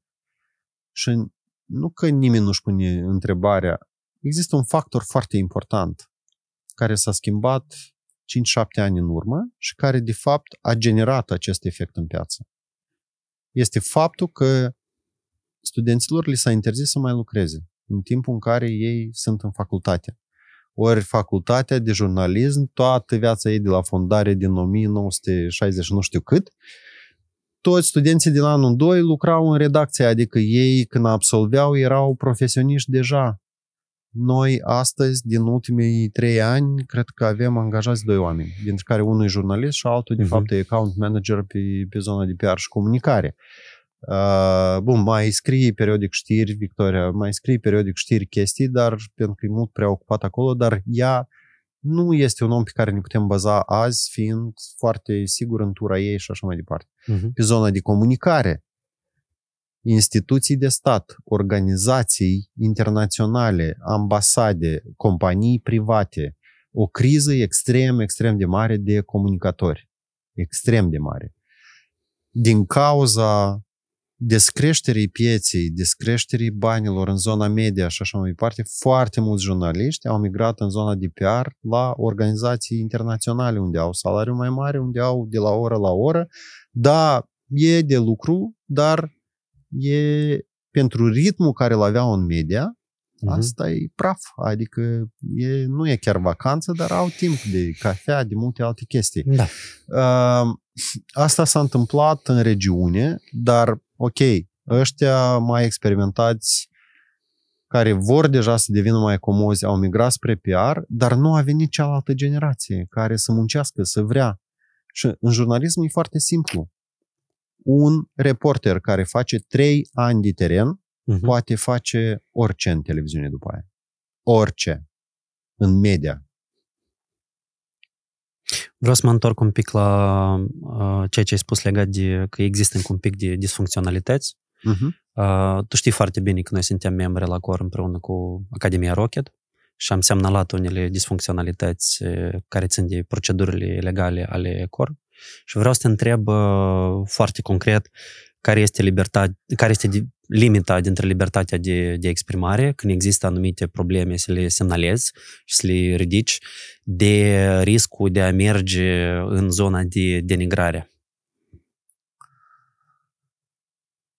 Uh, bun, e totul ține de cuvintele folosite, ca să zic așa, pentru că noi în, sau din experiența mea, ca să zic așa, în 12 ani în media, cred că am avut peste 50 de procese și noi le-am câștigat toate fără a merge în instanță măcar.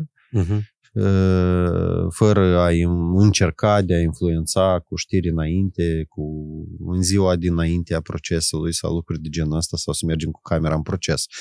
Uh, și poate asta se datorează și avocatului nostru care e foarte bun, dar totodată libertatea de exprimare și zona de calomnie sau denigrare și așa mai departe depinde foarte mult de cuvintele pe care le folosești, contextul care, care este uh, și mai sunt aspecte, adică ele uh-huh. țin de zona strict juridică oarecum, pe de o parte, în contextul uh, problemei sau a scandalului care, care este, sau whatever, a situației, da? Situației de scandal. Scandalul e foarte bun serial. Da, ok. Uh, scandalul care este acum e, e dual, adică și e dual pentru că eu tot timpul încerc să găsesc un consens și o înțelegere. Eu aproape tot timpul îi las pe oameni să mă calce de două ori pe șeret, dar a treia oară deja, sorry, nu mai uh-huh. rabd și știu eu cum fac mai departe. Uh, în situația de scandal creată în raport cu Mediacorul, eu cred că trebuie un dialog și eu cred că trebuie să se facă pași unii înapoi, alții înainte și așa mai departe, ca să ajungem... Proiectul în sine este important, proiectul în sine, da, trebuie să funcționeze în perfect, în perfect cadru legal, normativ, uh-huh. chiar și pe zona asociativă, unde este multă, multă libertate în sensul dat. Uh, eu cred că media corul trebuie să crească la nivelul uh-huh. în mhm. care să răspundă, să poată răspunde tuturor necesităților. Media corul trebuie să devină mama mediei care are această necesitate. Uh-huh. Uh, da, e clar că aspectele... Noi ținem foarte mult, spre exemplu, în zona noastră sau în activitatea noastră de toate aspectele juridice și um, pentru că nu ai cum să funcționezi legal atunci când nu ai actele în regulă. Și nu ai cum să fii cu capul sus și să fii vocal atunci când uh, ai o cărămidă în spate. Uh, și astea sunt lucruri care trebuie trebuie setate în mod, în mod uh-huh. obligatoriu. Uh, faptul că tu ai alertat, uh, zona în care s-a ajuns, eu sincer o regret. O regret în sensul în care prima reacție uh, sau primele reacții oricum trebuiau să fie hai să ne așezăm să vedem și să vedem, exact. Adică eu cred foarte mult și sunt convins că puterea comunicării este, sau comunicarea este cea mai puternică, de fapt. Oricând poți să împuști, oricând poți să urci în tank, oricând poți să faci multe alte lucruri rele, urâte și așa mai departe, dar uh, comunicarea vine din interiorul omului. Uh-huh. Și atunci, cu cât ea este mai sinceră, cu atât ea este mai puternică. Pot să facă, toți pot să facă neadevăruri și așa mai departe, dar asta nu înseamnă că asta e adevăr. Uh, da, este o diferență foarte mare dintre percepții și factologie, mai ales pentru oamenii care lucrează în domeniul și media, dar și care vin din drept, ei înțeleg această diferență. Da. Doar că în cadrul uh, discuțiilor din, din cor, mie chiar mi s-a reproșat, uh, a spus Artur, dar noi nu suntem o asociație juridică, noi suntem o asociație creativă. Uh, ok, chiar și orice asociație de orice tip, ca să nu zic juridică sau creativă, ea oricum are un statut în baza căruia funcționează, are niște proceduri, exact. reguli, regulamente și așa mai departe. Și aceste proceduri trebuie respectate și dacă e o problemă, ea trebuie rezolvată, dar nu de încercat de creat alte percepții. Noi, fiind companii private, noi avem proceduri și regulamente interne, nu doar cele pe care ne obligă uh-huh. statul pe zona de securitate a muncii sau, multe, sau uh-huh. securitate anti-incendiară sau lucruri de genul ăsta. Nu, noi avem proceduri de lucru. Nimeni nu are voie să strige. Sunt multe chestiuni care, în gestiunea, de fapt, unui colectiv, a unei entități, indiferent uh-huh. ce formă juridică are ea, există proceduri, reguli, cutume Da. și multe, multe alte chestii care ele e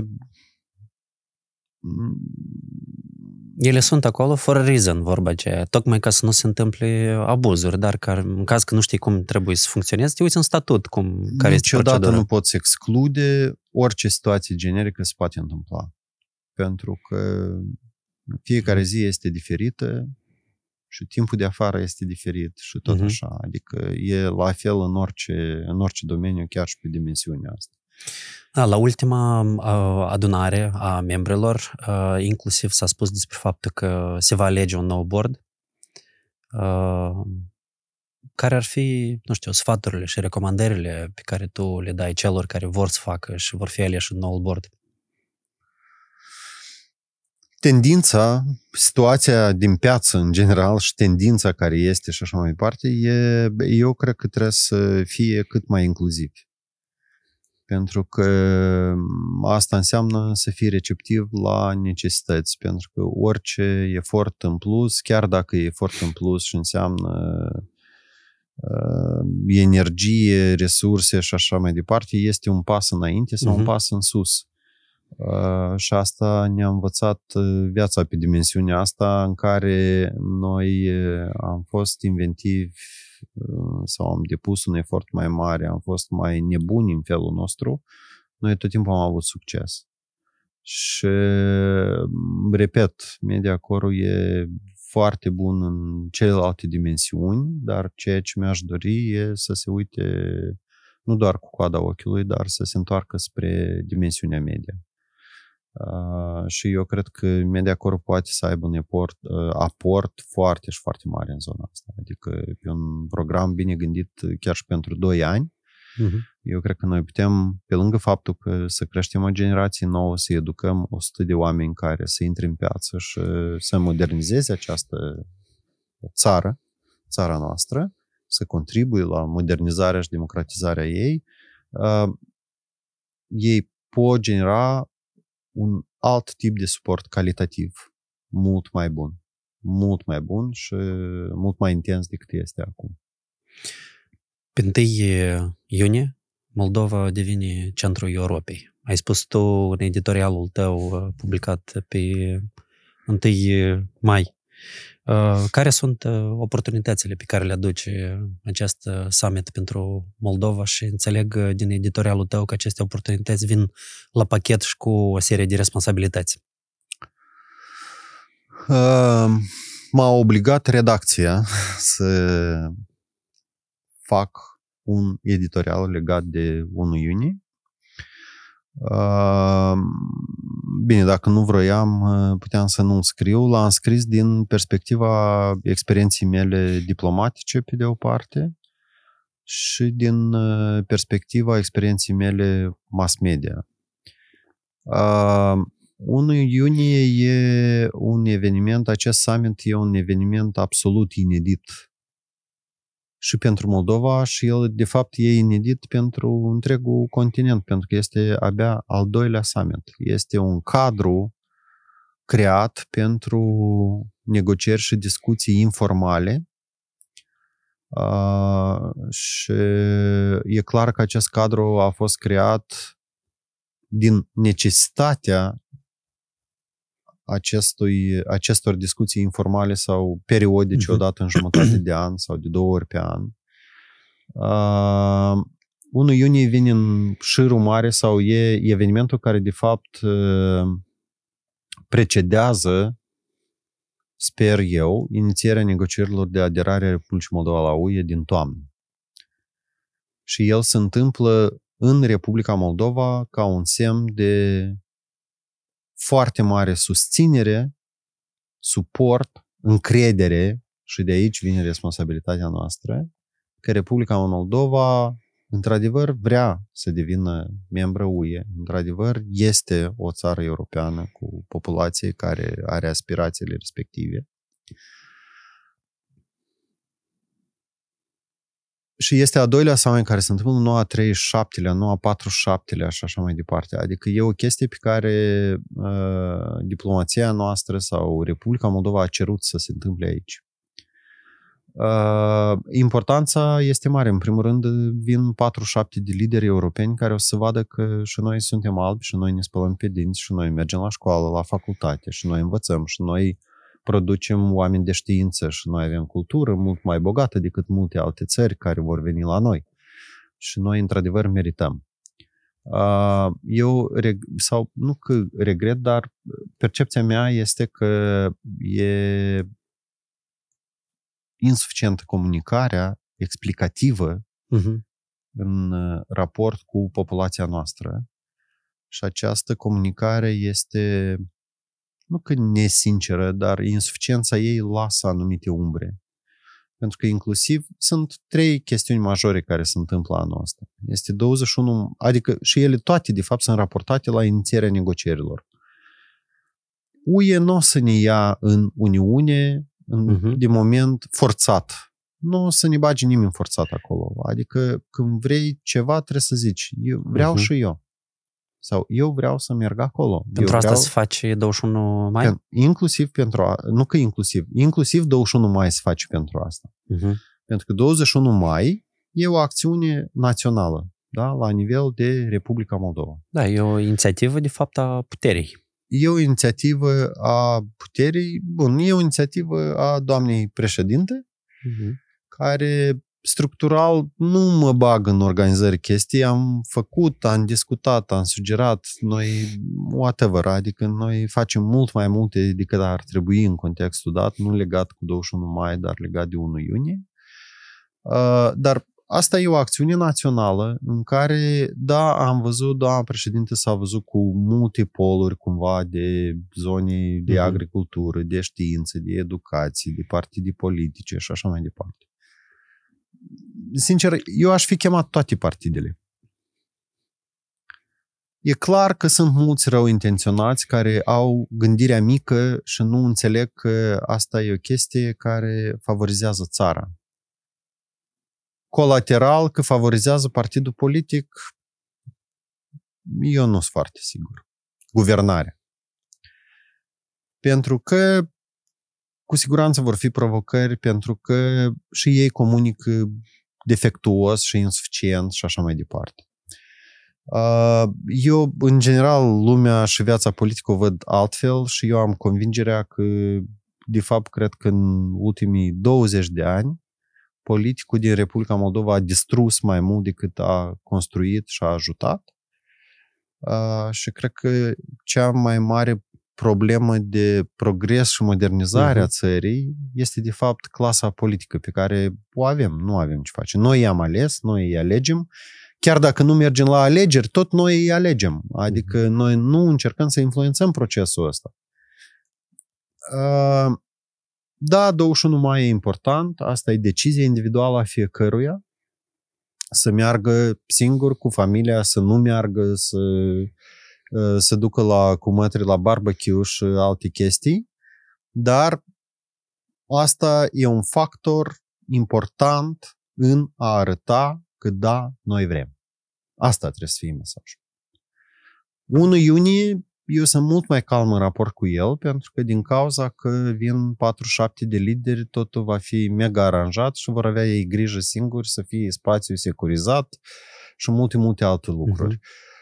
Eu mă bucur că un asemenea eveniment a generat și a propulsat, de fapt, multe chestii, multe acțiuni. Nu, hai să începem de la drumul reparat până la Reparația Bulbaca. drumului.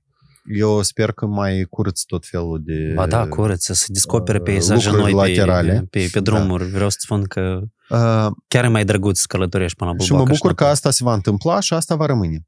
Va rămâne așa. Uh-huh.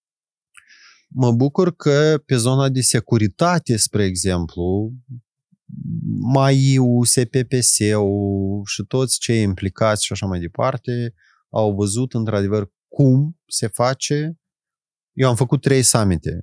La noi au fost 12 președinți prim-ministri. Am făcut una din activități, a fost cu 45 de delegații cu presiuni foarte mari legate de Kosovo versus Transnistria și așa mm-hmm. mai mhm. departe. Aia a fost acțiune diplomatică. Ceea ce se întâmplă pe 1 iunie, de fapt, este eveniment continental. Da? Deci noi vorbim de continentul european, care asta nu e doar important pentru noi, dar e important pentru continentul european. Eu aș spune că, ținând cont de proximitatea de Ucraina, e și un eveniment global. Da, da, din perspectiva asta, da, sunt de acord cu tine. Și de asta legat de 1 iunie, eu sunt uh-huh. foarte, foarte convins că lucrurile organizatoric vor merge ok, pentru că vor fi pregătite de toate aceste țări, vor fi uh-huh. verificate și așa mai departe.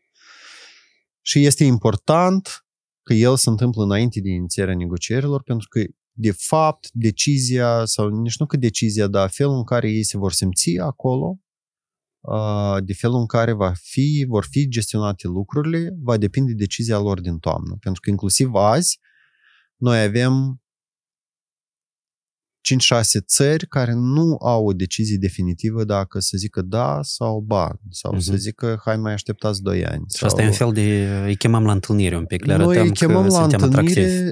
ă, asta e o acțiune, ceea ce trebuie să facem, trebuie să facem și în interiorul acelor țări și noi vorbim de Polanda, Austria, Portugalia și, mă rog, mai sunt câteva, în care oamenii noștri de acolo, vedetele noastre de acolo, ă, noi de aici către oamenii de acolo, trebuie să vorbim lucruri, să le zicem, frați olandezi. Mhm.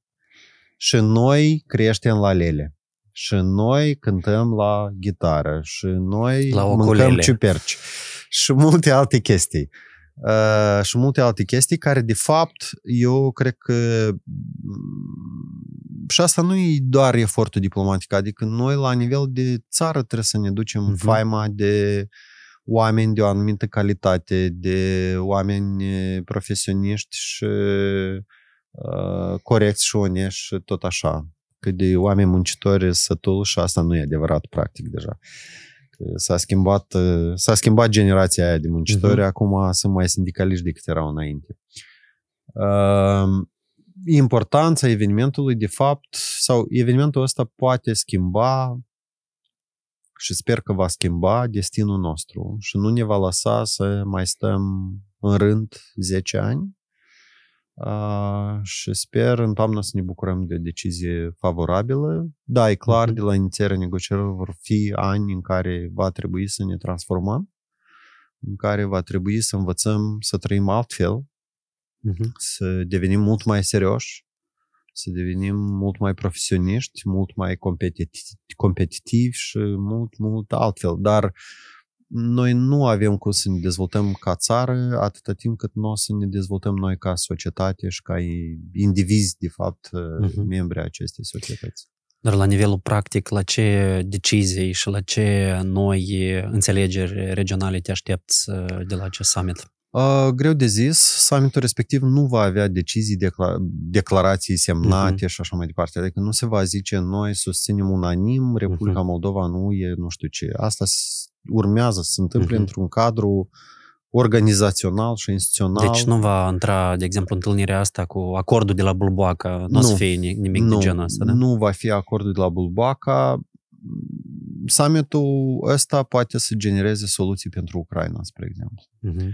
summitul ăsta poate să genereze și sper că va genera decizii preliminare legate de inițierea negocierilor pentru Republica Mhm. Moldova. Summitul ăsta poate genera anumite idei din ce am văzut pe, mă rog, subiectele care urmează a fi discutate, pe anumite politici comune pe eficiența energetică, pe securitatea energetică.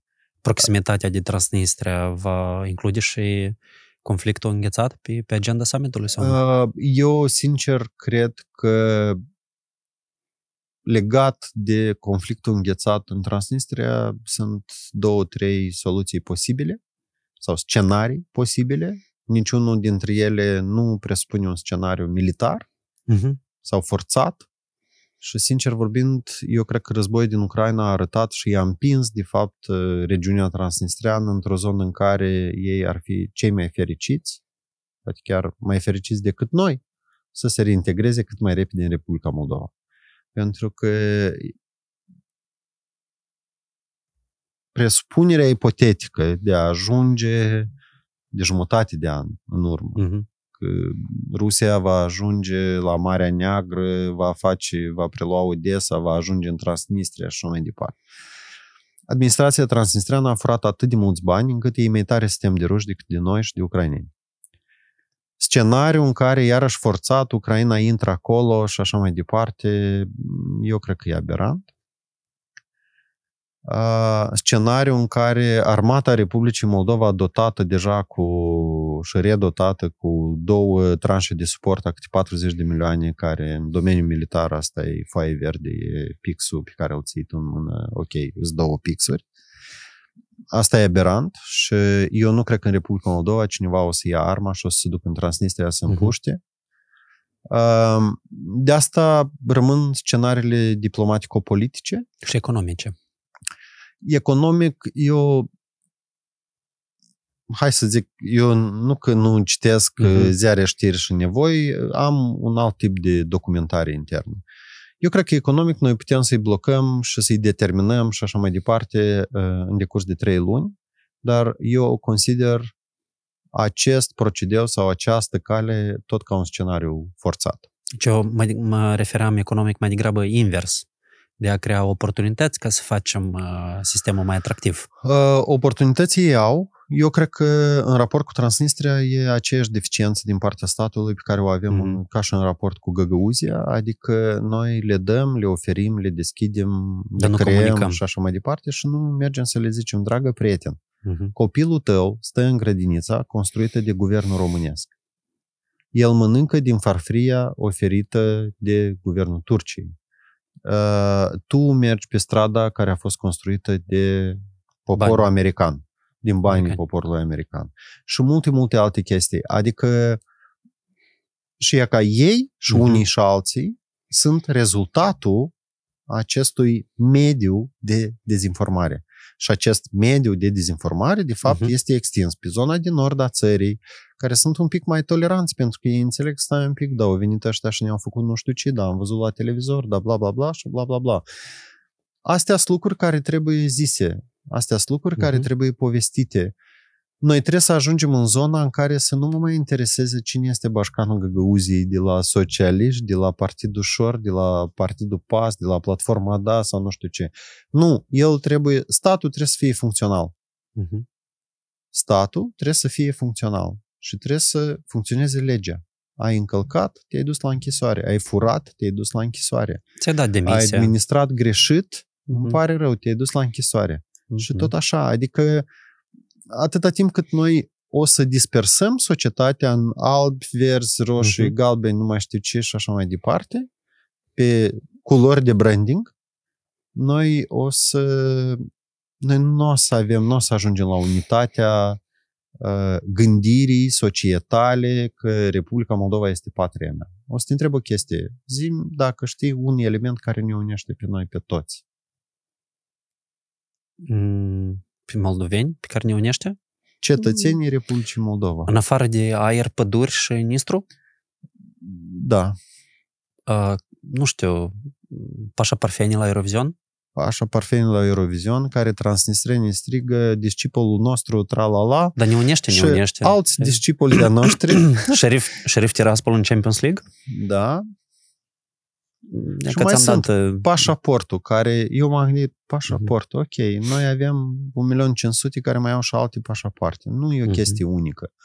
Și iarăși, ceea ce ne poate uni, ne poate uni un proiect de țară. Ne poate uni, valorile ne pot uni.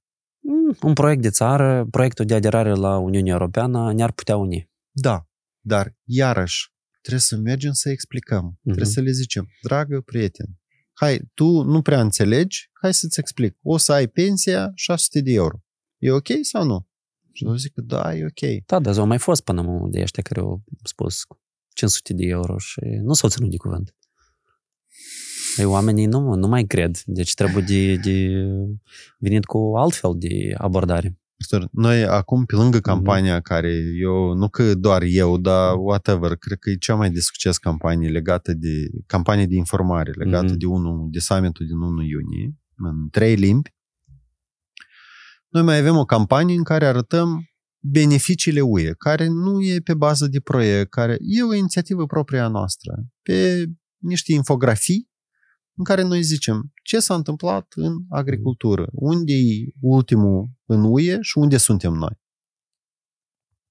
Unde e ultimul pe economie și unde suntem noi. Mhm. Unde e ultimul pe sănătate și unde suntem noi. Unde e ultimul pe educație și unde suntem noi. Mhm.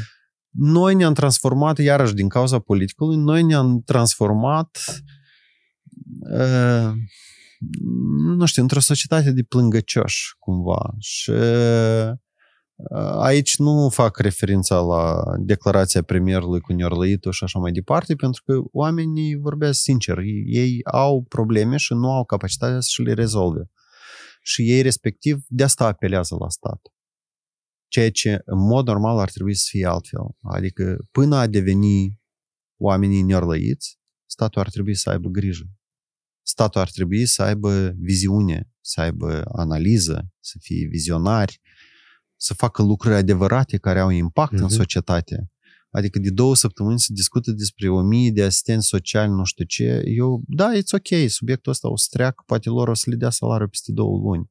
Subiectul ăsta nu o să mai conteze mâine, că e weekend și nu o să mai intereseze pe nimeni. Dar sunt o mie de oameni care nu și-au luat nici chiar banii ăia Mhm. mici noi putem face extrem de multe chestii în companie. Dar eu mă țin de ideea să nu întârzi salariul, pentru că asta e meritul omului. Adică luna asta, Mhm. noi azi dăm salariu, deci, deși ziua de salariu este data de 10. Deci mi-am dat mesaj colegilor, colegilor în care le-am zis, dragi colegi, îmi cer scuze, nu suntem în stare. Vă rog să aveți răbdare două Da. Zile. Și astea sunt preocupările fiecărui, au propriile preocupări și pentru ei asta este prioritatea numărul unu. Eu pot să-mi decid soarta mea. Mhm. dar nu am dreptul să decid ca el să nu-și poată plăti rata la timp, ca el să nu poată cumpăra o chestie la copil, ca el să Mhm. nu poată să-și plătească factura. Și asta nu e vorba de relația noastră contractuală.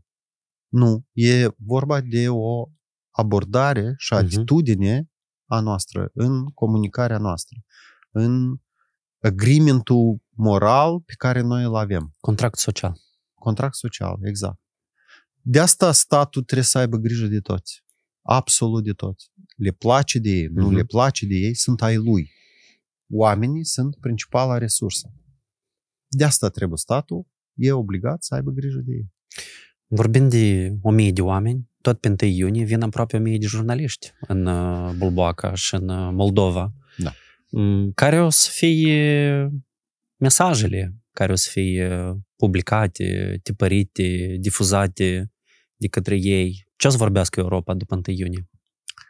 Înainte și după 1 iunie. Uh, MoldovaLive.md furnizează în fiecare zi informații despre Moldova și despre eveniment și despre tot ce se va întâmpla și ce s-a întâmplat până la și ce se va întâmpla după exact în ideea asta. Adică noi facem câteva activități pentru a furniza cât mai multe informații corecte către acești jurnaliști. Mhm. E simplu de prevăzut că unii vor scrie de bine, alții vor scrie de rău, uh, unii vor scrie pe zona politică, alții vor scrie despre ce este satul Bulboaca. Noi ieri, spre exemplu, am făcut un material care se numește Legendele satului Bulboaca. Da, abia aștept să-l citesc. Uh, și o să mai facem lucruri, inclusiv uh, povestea Castel Mimi. Uh, eu mă bucur că se întâmplă acolo, chiar dacă am fost doar, cred că de două ori acolo, dar e o zonă care putem arăta că nu că e frumos doar, dar că putem face asemenea lucruri. Bun. Nu mai deschid paranteza cu multe, multe, multe aspecte legate de securitate, chestii și așa mai departe, legate de cerințe și nevoi. Uh, Chiar dacă e oarecum o rușine că noi nu putem să-i găzduim în capitală, dar nici Palatul Republicii, care e o construcție sovietică, nu e mai bun pentru asta și nici cred că locuitorii Chișinăului nu erau foarte fericiți că în această zi orașul Mhm. este paralizat total. Și decât pe jos și tot nu peste tot, nu poți merge. Uh, De asta mi se pare o decizie foarte smart și m- mă bucur că noi, sau mă rog, că compania a putut construi o asemenea infrastructură și noi astăzi putem să-i găzduim toți acești oaspeți în anumite condiții și standarde de securitate și multe alte aspecte Mhm. într-o asemenea infrastructură. Vor scrie, e clar că vor scrie, unii vor găsi cerșători, unii vor găsi drumuri stricate, unii vor găsi multe alte chestii. Eu cred că fluxul mare de informații care vor fi Mhm. sunt peste 700 de milioane care vor citi despre Republica Moldova. Sunt peste 700 de milioane de oameni care vor afla despre satul Bulbaca, care vor vedea cine este președintele Republicii Moldova, care vor vedea că noi vrem să devenim țară europeană, că noi avem multe alte lucruri, Mhm. că, că noi suntem de fapt europeni. Și da, poate va fi fan că se va împiedica, împiedica cineva sau va alerga un câine prin fața cortegiului sau uh, va paște o vacă și două căpri pe drum spre Bulbaca.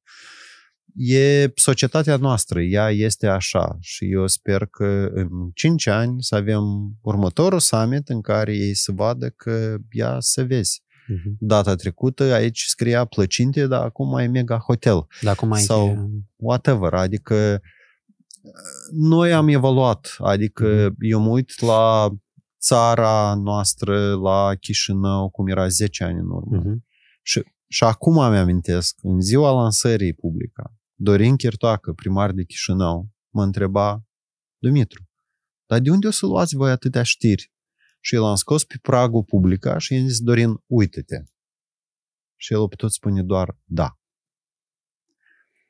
Depinde de noi și ține de noi cât entuziasm, inițiativă, Mhm. inovație avem în noi ca să creăm lucruri bune, frumoase, progresiste, sustenabile, care să ne facă viața mai frumoasă Absolut. și mai valoroasă. Și eu cred că este foarte important să nu lăsăm cumva la noroc, cumva ce o să Absolut. scrie, dar important este să inclusiv și să ridicăm la plasă niște, niște subiecte, niște materiale, niște, niște istorii ca să, tr- să se transmită uh, mesaje faine despre Moldova, dar nu doar că e cel mai sărac uh, uh, stat sandwiched between uh, Romania and Ukraine. Noi interacționăm acum cu, cu șapte instituții media externe uh-huh. care o să-și trimită corespondenții aici și avem și câteva solicitări de transmisiuni live și informații și așa mai Mhm. departe. Pentru că în momentul în care noi am lansat campania asta, scopul de fapt e să informăm cât mai extins și cât mai clar uh, atât societatea noastră, vorbitori de română și rusă, Uh-huh. dar efortul cu Moldova Life Media este pentru presa și presa străină și cetățenii da. străini, de fapt. Și pe lângă lucruri frumoase pe care le scriem noi despre Moldova, cu tradiții, cu chestii, sunt extrem de multe lucruri utile. Ceea ce am făcut pe 1 mai, pentru că noi pe 1 mai am lansat campania respectivă, am trimis mesaje către multe instituții media din afară, pentru că ei Mhm. oricum o să aibă nevoie de fixere, o să aibă nevoie de asistență, o să aibă nevoie da. să știe cât mai mult. Uh, Asta, iarăși, e efortul nostru de a susține efortul țării, a președinției, a Ministerului uh-huh. de Externe, a SPPS-ului împreună cu, cu MAIU și așa mai departe, de a informa, cu cât mai informați, cu atât mai ok o să fie, da? Absolut. Cu atât o să fie lucrurile mult mai organizate și mult mai, mult mai bine. Și, firesc, colegii din zona media au fac aceleași lucruri. Uh-huh. Eu cred că noi trebuie să începem să comunicăm și cu societatea în care să le zicem, ne, o să ne bucurăm de o mie de jurnaliști. Uh-huh. Desigur că suntem liberi să le spuneți orice, dar ne-am bucurat foarte mult dacă veți fi Da. da. pozitiv în comunicarea cu acești jurnaliști. Nu este vorba să-i mințim sau să-i manipulăm, dar uh, viața e grea, o mătu mare, dar avem și clipe fericite Și semne bune. Și semne bune. Exact. Dar legat de responsabilitate, responsabilitate nu doar a autorităților, nu doar al media, dar al cetățenilor în general, care ar fi cumva mesajul care trebuie să le transmitem la toți cetățenii? Cum ar putea ei să contribuie? Sau, nu știu, care ar trebui să fie atitudinea lor față de acest summit? Cum pot contribui ei și fi parte la acest proces?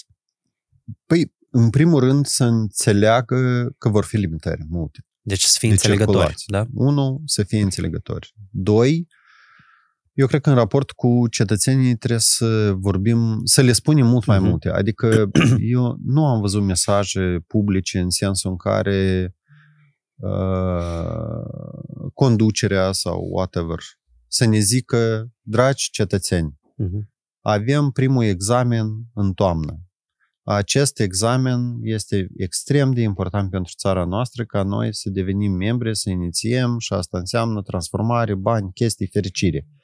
De asta, i-a rugat pe 1 iunie să facă summitul la Chișinău să le arătăm că suntem și noi civilizați și facem parte din civilizația europeană. Mhm. De asta, pe 21 mai, vrem să facem asta ca să arătăm că noi, într-adevăr, dorim. Astea, și astea nu sunt procese politice locale, pentru că lumea le percep și, de fapt, mesajele care au venit, criticile care sunt și așa mai departe, ele au venit din niște uh, zvâcniri de interese uh-huh. politice, de supărări și frustrări și așa mai departe. Noi când mergem în biserică, zicem, iartă-mă, Doamne. E că trebuie să zicem unul altuia, iartă-mă, te rog, am fost prost. M-am enervat, n-am avut răbdare, chestii. Hai să ne așezăm să vedem, pentru că ei toți spun, noi vrem țara noastră să fie cât mai nu știu ce. Păi dacă toți asta vor, Mhm. nu vreți să ne așezăm și să vedem tu ce poți, eu pot să construiesc, dar tu, eu pot să sap. Păi hai să facem toți. Mi-am amintit acum de, eram la externe și am, am unul din 2008-2009 au fost 32 de proiecte care le-am adus în Moldova și unul din proiecte era asigurarea cu apeduct a unui sat din anii noi, nu zic care, în care proiectul era format din, cred că 35 de mii echipamente, pompă, țevi, nu știu ce, și am pus Mhm. uh-huh. contribuția localității săpatul tranșeilor. Și ăștia se uitau la mine și zic, băi, hai să vă dăm bani de un tractor, adică pui oamenii la lucru și așa mai departe. Și le-am zis, voi nu înțelegeți, doar unele țări din Mhm. zona o să mă înțeleagă. Dacă nu-i rugăm pe oameni să facă o clacă Mhm. sau două să sape, Da. ei au avut apeduct și l-au furat, l-au stricat. Dar în momentul în care lucrează tot satul acolo, nu o să mai pună mâna nimeni. Da, eu înțeleg ce spui tu. Asta trebuie să facem, de Mhm. fapt. Trebuie să-i atragem pe toți în acest proces. Pentru că, de fapt, asta nu e pentru Maia Sandu. Da. Asta este pentru noi toți. Mhm. Pentru fiecare dintre noi, indiferent dacă înțelegem sau nu înțelegem. Tu știi că eu am copilărit în Bulboaca? Sau nu știi? Mm, Știu că în anii noi, dar nu știam Ok, că în Bulbac. în, în Bulbaca, bunii mei sunt uh, de acolo, eu am o afinitate pentru locurile cele, evident. Și am participat uh, weekendul trecut la, la o clacă. În Bulbaca este o organizație care se numește De-o Dragoste. Și asta este vorba preferată a lui bunelul meu când m-a chemat să-l ajut pe câmp sau în grădină ceva. Hai, Artur, de-o dragoste. Și noi am pus, uh, am făcut o clacă și noi am uh, scos uh, stâlpi dintr-o vie mai veche ca să îngrădim niște puieți uh, plantați pe malul râului Băc lângă uh, calea ferată. Mhm.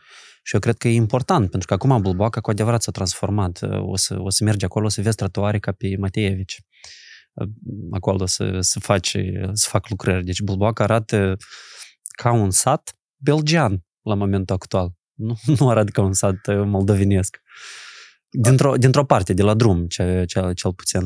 Ok, asta e o etapă. Uite, noi vorbim tot timpul despre faptul că Republica Moldova este o țară mică, săracă uh-huh. și așa mai, țară de teste.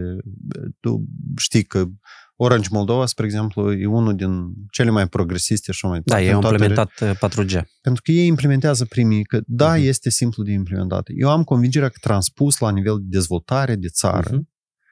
noi putem să facem această schimbare. Da, anul ăsta o să fie un drum și un trotuar.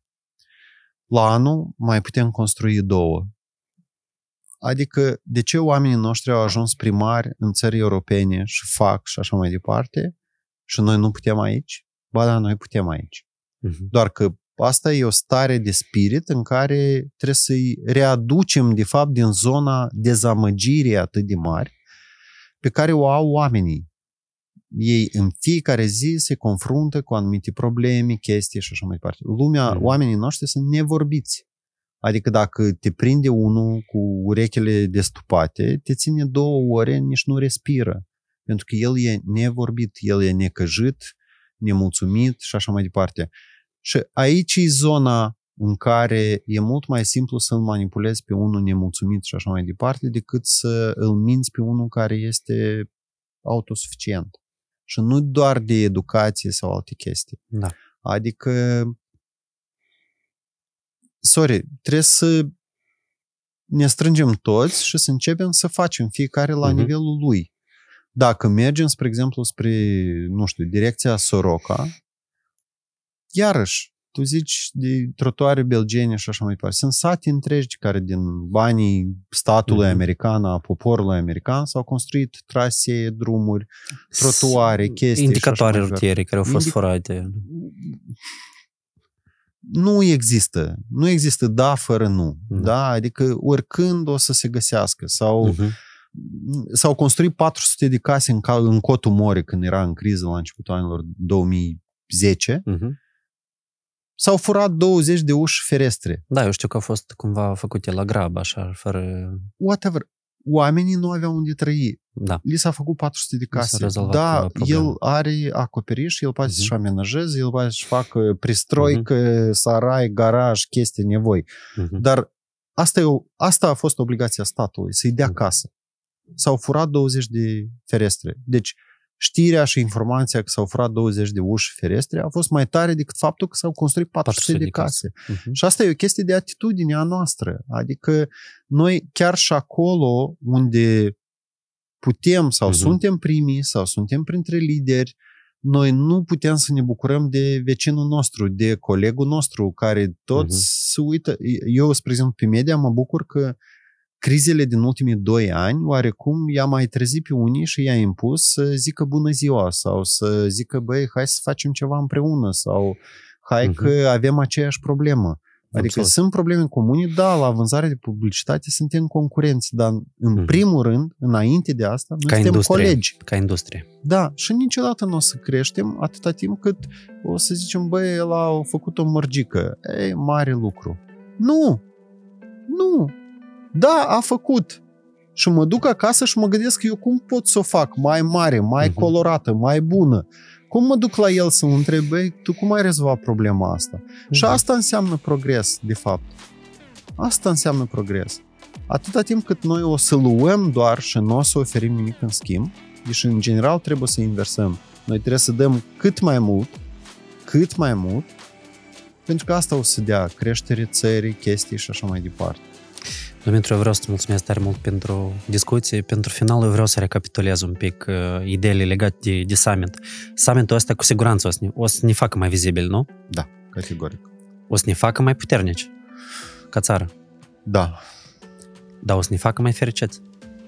Uh, nu deodată, nu deodată și nu pe toți, dar da.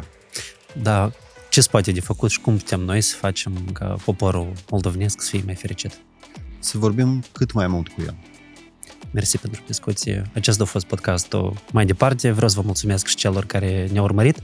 Dacă v-a plăcut, dacă aveți întrebări, comentarii, sugestii, vă rog frumos să scrieți în comentarii, să puneți un like, să vă abonați la canalul Rocket Moldova dacă nu v-ați abonat și să transmiteți prietenilor și cunoscuților podcastul mai departe. Mersi tare mult și mult succes mai departe. Mulțumesc! Mulțumesc!